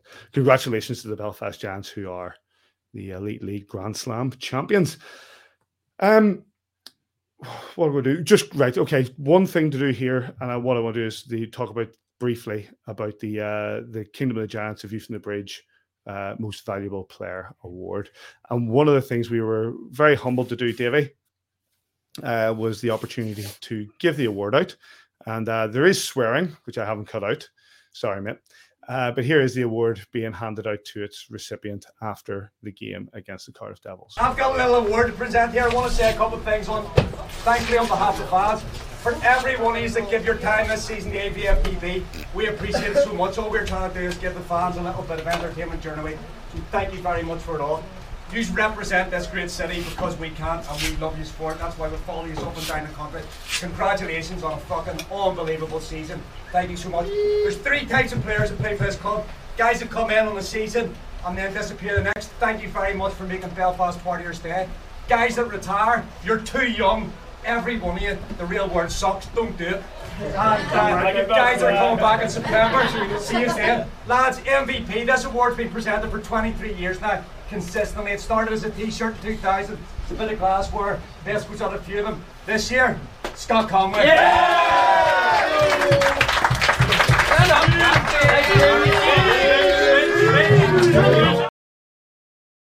Wonderful, wonderful speech you gave there, Davey, and a massive congratulations to Scott Conway. It doesn't come as a surprise, Davey. No, he had a pretty good season, did he? Um, there was a lot of players in that locker room this season, obviously, that had absolutely outstanding seasons because if you don't get a group of players playing the very high standard, then you don't win every trophy that's on offer. Um, Cons gets the accolade because he was so consistent over so long. Um, somebody was chirping him as as you know on Twitter the other day. He just he just fully charged his battery and went for it for a whole day, and he got into people's ears. And somebody was on about him about just being a big big big game player or not being a big game player, not showing up in the big games, and um, you know, being a bit of a flat track bully. And I just quickly went back, and from the 31st of December, there was only one game that he didn't either have a point, an assist, or on the goal, on the on the ice for a goal being scored. So phenomenal consistency. David Goodwin, yeah, I'm, I'm going to rhyme off some players here. David Goodwin was exceptional this season. I think it was 55 league assists, something like that. Steve Owre, absolutely clutch from that that weekend against um, Cardiff where he got the three or four goals and we uh, and we got nine. He just kicked on, and yes, he was streaky at times where his goals came in bunches, but something like thirty three goals or something the end of the season with, and that was that was after Halloween before the, the game against the Devils. Mark Cooper, it can be MVP of this league of this league this team. If, if Scott Conway wasn't playing, Tyler Beskorowany came in on the first of January and had outstanding numbers, and that four that group of four guys that did nets for us this year, and Jackson Whistle, Peyton Jones, Andrew Dixon, and Tyler Beskorowany as a unit were phenomenal. Gabe Bast, Will Cullen as a little team, Sam Rupp, Basti, um, who else? Matt Foley, unsung hero down at the back end there. You know, everybody talking about being on the Foley hype train. I thought he was on the Foley hype train on, on, the weekend. They're absolutely brilliant. Jeff Baum, Mark Garside. Let's go through them all. You know, and then you go up front and guys coming in like Matt McLeod towards the end of the season. Lightning McLeod, as says, was calling him out the weekend. You know, Mini Cooper coming in, doing great things after being at the Leeds Knights. You could go on and on, but Scott Conway sort of stood out a wee bit even above those guys. He scored big goals and big games. I remember texting Simon. I can't remember what the game was, but it was a big game, January, February time, just saying Scott Conway is going to score tonight. And I think he scored a couple, maybe had an assist, man, a match kind of just – cometh the hour, cometh the man. And for me, Scott Conway, I think it was 121, 122, 123 points or something this season. Ridiculous. Breaking every record going, doing it while chirping everyone going. Just we've been very, very lucky. Now, this is no exclusive. I have no idea what Scott Conway is doing next season. I genuinely don't. We've been very, very blessed to have him this last two seasons. If that's it, if you know, if the Scott Conway show moves on to, to Europe, to North America, wherever he might get an offer, because offers will come for a player of his caliber. We can only wish him well and thank him for making Belfast part of his stay. And and hopefully Simon Kitchen will be involved in it. That door will always remain ajar. Simon, Scott Conway, most valuable player. Davy rhymed off a bucket load of names there. Didn't mention Ben Lake. You know, oh, yes. that's, that's, that's, no, but no, no, we all know I'm a massive Ben Lake fan. But that that what my point being is that just goes to show yeah. how good our team was this year. And, and you know, tough decisions needed to be made in November, December, and January. And you've got to hand it out to Steve and Adam because they didn't, you know, they had the balls to basically stand up and go, hey, let's do this. And I remember fans basically, our fans basically going, What are you getting rid of him for? That's ridiculous. Should he get rid of this guy? You should he get rid of that guy? Um, not naming any names, but Michael Owens. But um, you know, you, have you've, you've guys out there. I'm going to get a text from Andrew in a minute. But you, you've guys out there who put everything on the line to go out and win these three championships. Um, and I said it earlier on, we absolutely deserve everything we've got this year. Everything. Scott Conway has been absolutely exceptional all year long. And you know, I know he missed out on a couple of um, you know, he's not he's the MVP, but he's not the best British player in the league. Oh, wow. Nick that one. Nonsense. Um, you know, I, I get it. You sort of try and it's not called the Scott Conway Awards. Um, you've got to try and share it around a wee bit, but you don't. You make recognition deserves. I, as I said to Davey last week, I just think that because he's got a, a Canadian or American accent, I think people forget that he's British, and that's why he didn't get the award. And Ben O'Connor did get it. Um, I mean, I voted Ben O'Connor third on my ballot for the for the British Player of the Year. Um, and Scott Conway number one. So I, I just think that, that that overall we've been spoiled over the last number of years, and the three this year we need to savor them because Steve had mentioned earlier. There's other teams that are going to come and try and take our mantle next season. So um, Belfast Giants fans, and the majority of them are watching on this right now. Enjoy it and savor it. And if anybody else comes along and says, "Ah, you're always so pompous and you're always so biased. I, am absolutely biased. Absolutely savor it and enjoy your summer because it's it's three trophies this year doesn't happen very often. And again, congratulations to Adam, the coaching staff, Taffer, um, Steve, everybody that involved with the Belfast Giants, and every single fan because we are the Grand Slam champions. Here, here. The netminder of the year wasn't in the first All Star team. The forward of the year, the player of the year, wasn't the best British player of the year and uh, the defenseman of the year was Marcus Crawford. Um, well, uh, right. One more thing I want to cover here before we go to any other business, gentlemen, and that obviously was uh, last night's festivities and a wonderful night that it was. Um, the Belfast Giants taking on Dnipro Kherson and everything about it. You know, the the raising of the banner, everything about it was just a wonderful night. What I will do is I'm just going to give give us a break from chatting, and we're going to hear from uh, Steve Saviano, George Awada, and Adam Keefe again. Uh, we were speaking to Simon after the game. Steve Saviano after the uh, the victory over Dnipro wasn't about the score. Uh, it was about the cause. Obviously, a lot of money is going to be raised. But uh, being back on the ice at the SSE Arena and picking up another goal, a Saviano goal, you must have been pleased. Oh, what a night. The whole crowd, that was unbelievable. I didn't expect a sold out crowd. And the concert in the beginning and the video was, what a night. It was awesome. It was so fun to be out there. What a, what a, what a event they put on tonight, the Giants for Ukraine. It was, it was special. And you got to spend it with uh, the boys watching as well. Yeah, the, yep. Louis and James were out there. They're up a little late right now, but it's all right. They're, it was um, pretty cool. I had to get one goal just for them. That was that was that was the goal of that. You had some good chemistry with Martin two Coopers, Martin Grant Cooper. I know they're trying to get me to sign back here, but I'm happy. I'm very happy. Um, again, obviously, it's for it's for a great cause, Ukraine hockey, Ukraine hockey dream, um, and uh, there's going to be a lot of money raised here this evening for it. Um, again, it's devastating what's happening over there. Um, so you must be, you know, playing your part. You must be pretty pleased. Oh, it's. I mean, it's anything to help is what anything to help is awesome. I mean, what they're going through, I can't even imagine.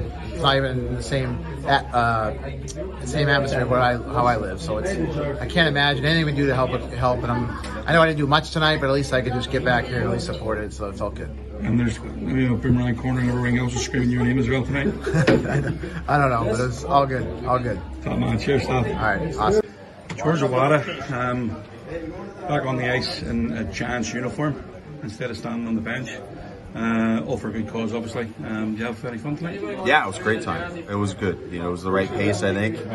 Um, and they, they pushed us, which was fun. And I got stuck back on D, which was just fine because it's an easy game when you're playing back there. Yeah, I seen you playing D with a coach.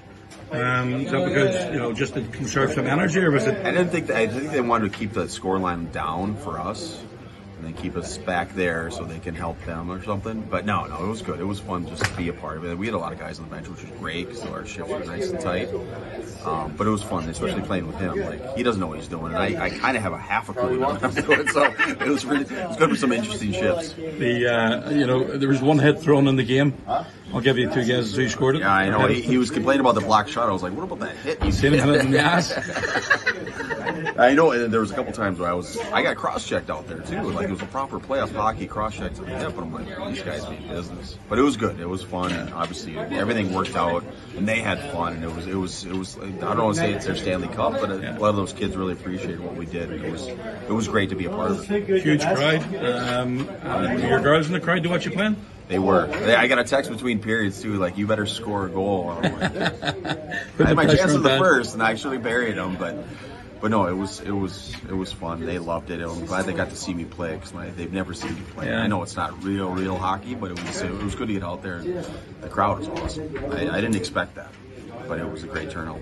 Um, again, you're used to standing behind the bench, um, being out there on the ice in front of that crowd, and the most important thing is raising the money for the Ukraine hockey team. Yeah, yeah, no, it, it was it was awesome, and you know we're we're still passionate about what we do, and it was good to get out there and see the ice and do what we do. But seeing that that check come across was it was awesome, and just seeing the expression, talking to those kids, the ones that do speak decent English, Yeah. they they thought this organization, they thought it was the most beautiful place ever, and I was like, yeah, that's why guys stay here to play because Yeah. it's a great. Great venue, great atmosphere, great culture, great fans. And we're going to switch our attention now to Adam Keefe. Kiefer. Um, I, bel- I, that was Conway's fault. playing uh, all sorts of positions tonight. I thought you said like all five in one shift. Well, if I, if I kept playing forward, uh, it was me done after one period. So the D helped out. D, that, that job's easy. Defensive? Yeah, easy. Easy job. Just float up the ice. Massive crowd here tonight. Just saying to George, I mean, nobody was expecting the numbers to turn out, and it's all for such a great cause. Yeah, it was an amazing event. Obviously, they had a lot of fun. You know, the players said a lot of good things and, uh, about the organization, the fans, and their special moment that, that was there. And I think uh, it was a great event for everybody. Everybody was happy. Was Corey here tonight watching her daddy play? She was, yes. that was special too. You know, we'll see. I'll see what she thinks when I get home. Thank you very much, Adam. Appreciate your time. It was a fabulous event. Well, we we touched on it with regards to chats to, to Steve Thornton and the Adam Keefe earlier on, so we're not going to go too much into it. But you know, Simon, you were there present, and we, we said about you know, the all the presentations at the start. I've got I've got the, the banner raised, which you'll add in, but all the presentations at the start. Ryan McMullen singing Belfast City, and and what that means to the, the Belfast fans, especially after you know the weekend that we've just had, and then the game on the ice, which was really really entertaining. Listen, I, I thought it was a brilliant night. I really did. Um, from from literally right at the very start of the game, you know, there was a lot of. I mean, do you know what? It actually all started yesterday morning. Um, you know, I went to the airport to pick Petr Čech up, and and let me tell you something. What an absolute gentleman! Arsenal's Um, Petr Čech. Chelsea's Petr Čech, man. Um, the uh, the nicest man that you could ever meet. He, he was he gave up his time. You know, he, he had he had things organized for for Wednesday um, when Adam contacted him on Sunday, and he moved everything around so he could come and play. Um, you know, all of his at, at his own expense. Um, he he paid for everything for coming uh, over to play in the game itself. And and while that, that I mean, we, we to be honest, I would have put my own hand in my pocket to bring him here, um, and and and and play for the Belfast Giants. And um, he's not a half bad goalie either. And for honest, I thought he did really well. But you know, for for him to give his time up and and anybody that want photographs with him and anybody that want interviews and the time that he took on the ice yesterday morning with all the Ukraine kids um, that come on and and uh, got team photographs and group photographs and and he was just an absolute gentleman. Um, and you know, you add that to all the boys that come over, Daryl Lloyd, Jonathan Boxall, Steve Saviano. It's great to see Steve, or sorry, um, uh, George and and Adam back on the ice, and all the guys that come in. It's it's just incredible, and um, I had a really really good night, and and and I think everybody that was there certainly did as well, and and and even uh, let's touch on the, the Aaron Murphy come up from Dublin to um On his to do birthday. the commentating on it on his birthday. It's 40 remember to something. Um, and uh, you know, he, he all? his time up again, give his time up, um, and and you know, and spent his birthday evening in Belfast. All the officials donating their time as well, um, and everything, whatever was raised to, to go into the pot has been absolutely phenomenal. So it's it's a brilliant event that was put on. uh, by the Odyssey Trust and and all the work that's going on behind it, and um, just very very proud. Um, I, would be lying if I said that more than once there wasn't a lump in my throat last night.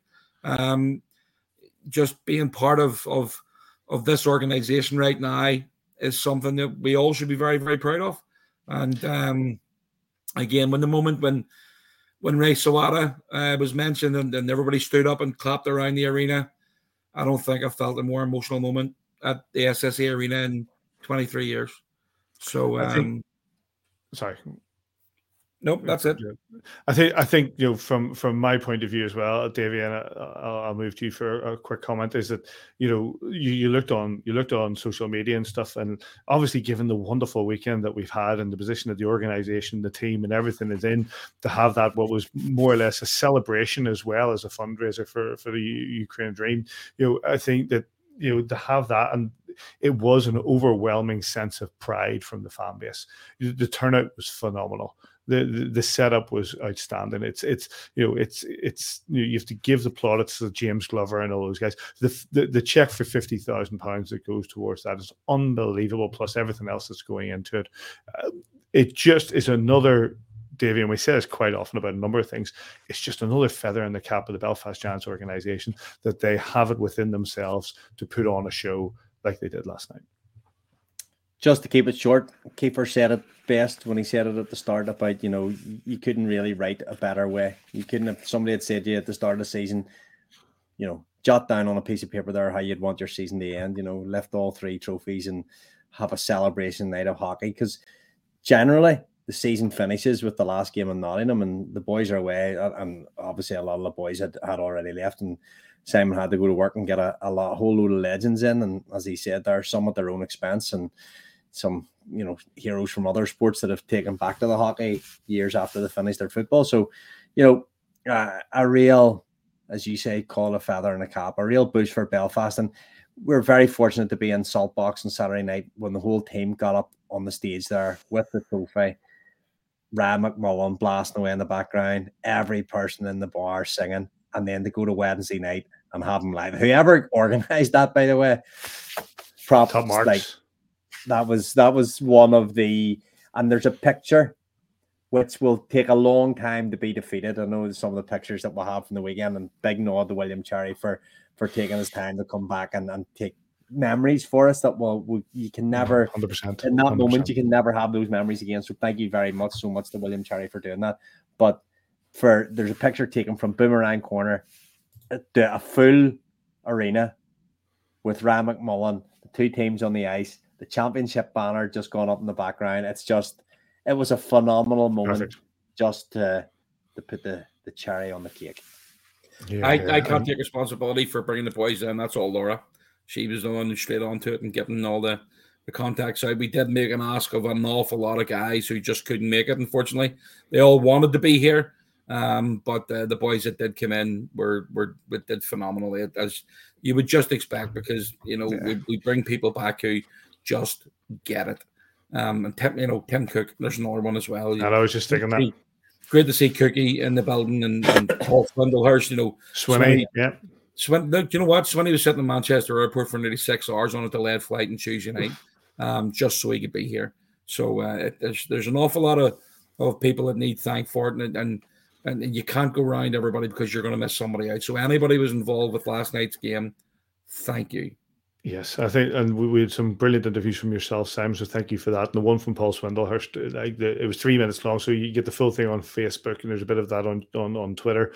But you can see what it meant for him to be back and and be part of this. And uh, and it was a wonderful night, a wonderful night. Congratulations to the all involved. A brilliant way to finish the season for the Belfast Giants and the organisation, and for the fans to have that opportunity to go back to the arena, to see the three trophies, to see the banner, and to celebrate what was a phenomenal season with a game that meant so much, not just to the Belfast Giants, but to the people of, and the team from Ukraine. And well done to them. I thought it was a great game overall. Um, we were going to do news. There's not that much news. I'm not going to really talk about it. Nielsen's out. I think he's going to Germany. Uh, Paredes comes in from France. Uh, another another another uh, coach from outside. We'll come and talk about that at some point soon. And also, uh, Dupont and Horn are out from um, Cardiff. There is a rumor going around that Pete Russell's going to come back and go in there. Who knows? We shall see. Um, gentlemen, for the last time this season, any other business? I've got it. Says if you want it. Oh, you can't show it, man. You have to show it. Uh, let's uh, let's go. Uh, let's uh, keep an eye on where the puck goes and have a look at. Um, oh, oh. to find it. There it is. Have a look at Scott Conway. We'll spray it in, play it, and you can see the puck across. Oh, it's paused down. There. Let's try it again. Watch Scott Conway in the middle. Yes, got him. One more time. Got tip. Yes, got him. it's absolutely, absolutely it's, brilliant. It's absolutely superb. I love it. but Dulce will be listening in, and I spoke. I had a really nice chat with Dalton on uh, on um, on Sunday during the third fourth place game. He's been listening in. Uh, he sent us a message, mate. Said, "Did, did it hurt?" That's the. Uh, I was speaking to Glover. I was speaking to Glover earlier on. He said he was speaking to Andy last night. And he says it definitely hurt. So hope Andy's okay. hope, hope Andy's right. okay. But that's just classic Scott Conway. He's lethal. Perfect. Absolutely lethal. No, listen. I I just wanted to say, um, massive, massive thanks to everybody watching over the season. Um, I know I missed the start of the season and um and because uh, it was flat out busy, but um, it's been brilliant, you know, coming back from from January and and uh, I've really enjoyed it. And uh, thanks to you, Paddy, again. The work that you you know you keep on saying thanks to everybody else and um, and even Davey cutting all the video and, and you guys putting everything together for to get the show up and running every single week. And yes, I know fans want to keep it going through during the summer, but tough. We need a break. we need a time um, out. You know, we need time out as well. Uh, but uh, thanks to everybody who watches. You know, there's other pretenders out there who think that they're number one podcast in the Ice Hockey in the, elite, in the elite league.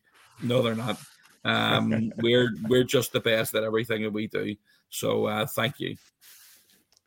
Uh, dear, well, it's good to have you back, mate. Uh, Davey, anything for you? Um, I have just a couple of things. Um, the the golden oldies. Um, for those that pledged. Um a donation for each Belfast Giants goal. I will tweet up over the next couple of days the final total and those that pledged. And if you still feel like donating, then we'll donate and every penny will be going to HNI. But like seriously, thanks for everyone that donated to all the little charity things we did this season. We're we're very fortunate we're able to use this cha- this uh, platform for good, and we've got money for Dahi. We did this and that over the season, a few shirts here and there, and I'm sure Simon will produce. If we do this all again in September, I'm sure we'll produce some some nice memorabilia to to, to go forward for some charitable goods. You're smiling there, many, Simon.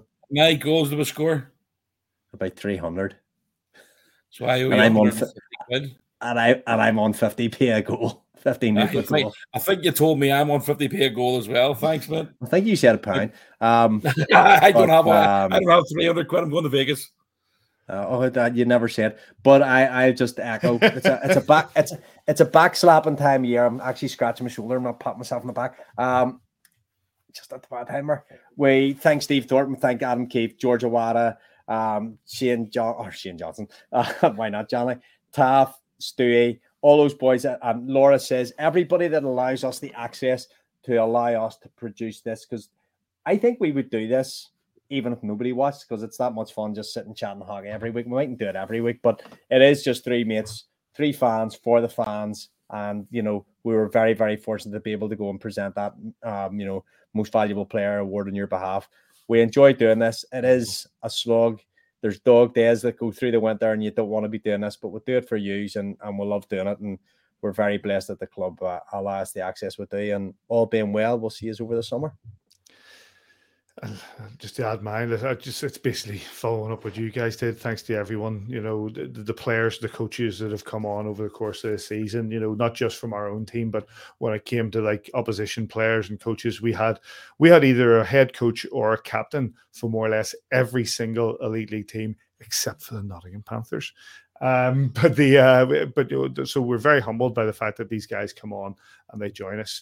You know, thanks to the likes of Neil Whiteside, who does a fantastic job and has done the, some of the the, the video the um, the openings us and rendered a brand new one for us today, you know, and uh, which was just very humbling that he would take the time to do that for us. The girls and the guys behind the scenes at the Belfast Giants, like so Chantel and, and Neve and all these who and Anne and all these guys, Tom and, and Tams and the, all the ones who would who when you contact them, you know, can we get this? Chantel especially, you know, when you contact them for contact details, bang, there you've got it, and they're helping us out to be able to get to get information and stuff like that but also you two gents. The, the, and I say this time and time again: A View from the Bridge is a team effort, and it, it always will be. It always has, and it has to be for us to do this, brother. You know, from from the, the stuff that Davy does statistically, and also cutting the videos and the goals and stuff like that. Says you know you're down doing some brilliant interviews, and we had some more of those today. And I can't thank you enough for what you've done, and with Joel as well. I know obviously congratulations to him and Max, congratulations to him with what happened with Lauren, um, and then winning the league. You know, it's. Uh, and on the input he's had in here. This is a team. This is a team thing, and, it doesn't happen without you boys being involved. And I'm very humbled that you take the time every week to to, to be part of this, and I, I, really enjoy it, and I hope you guys do too. Um, but my final thanks goes to the people. thanks, David. The, uh, my final th- my final thanks goes to everybody who's watching, listening, and taking part. I've just said it on the chat that um, without the people watching, without the people listening, you know, it, you make it what it is. This is for the fans, by the fans, and we really, really enjoy doing this podcast. We have done. This is the 18th 18th season of a view from the bridge and, and for it to be the 18th season of a view to the bridge and here we are with a grand slam is very is amazing to have the experience that personally i had being part of the you know the organization and being able to go down on the ice on Sunday to be part of that is very humbling. And to have you know every we had so many people come up to us in the bar, both in bunkers or in the or in salt box or even in the rink, from you know fans of opposition teams. Uh, a fella called Alistair, he said he's only watched this twice, but he watched this again. To the, the nurse with the broken tutor, I said I'd say it. Um, to the uh, so so so many people who came up. Uh, you know, good to see Marchie McGowan and all these people who came up with some very kind things to say about A View from the Bridge. And it's just we're very humbled by what you say, and and we'll try to keep going and doing and producing the product that you want to watch or you want to listen to. And um, oh yeah, Kelly Franks, and uh, yeah, good to see good to see the two lads sitting there. Always there, always there, always part of it. But um, but yeah, um, we're going to go away. We're going to enjoy our summer. We'll be back for a couple of shows, no doubt as as more and more um, players come in on board for the forthcoming season and the Champions Hockey League teams are drawn. Um, gentlemen, go on, David. You got one thing to say? Got to be. I'll, I'll, I'll send it to you in the WhatsApp. This has to be the one to go out with, Paddy, before you play your video. you know what? I wonder if I could. Oh no, it doesn't matter. What was it? Go on. No, I mean, I know everybody's busting the gut to try and get Neva a hold of a name who's coming back next season. Sorted. Go on. No, I'm not doing it. Ah. yeah, me there. Don't worry, Davey. I I already had that lined up. The um, gentlemen, it's been an absolute pleasure. You can get us Twitter at AVFTB on Facebook, kingdomofthegiants.com. Big thanks to Gary Crooks, who emailed us every single week uh, a podcast at Kingdom of the viaduct picture, uh, Kingdom of the Giants, podcast at kingdomofthegiants.com. Wherever you're enjoying your summer, we hope it's a great one. And we'll catch you here next time on A View from the Bridge.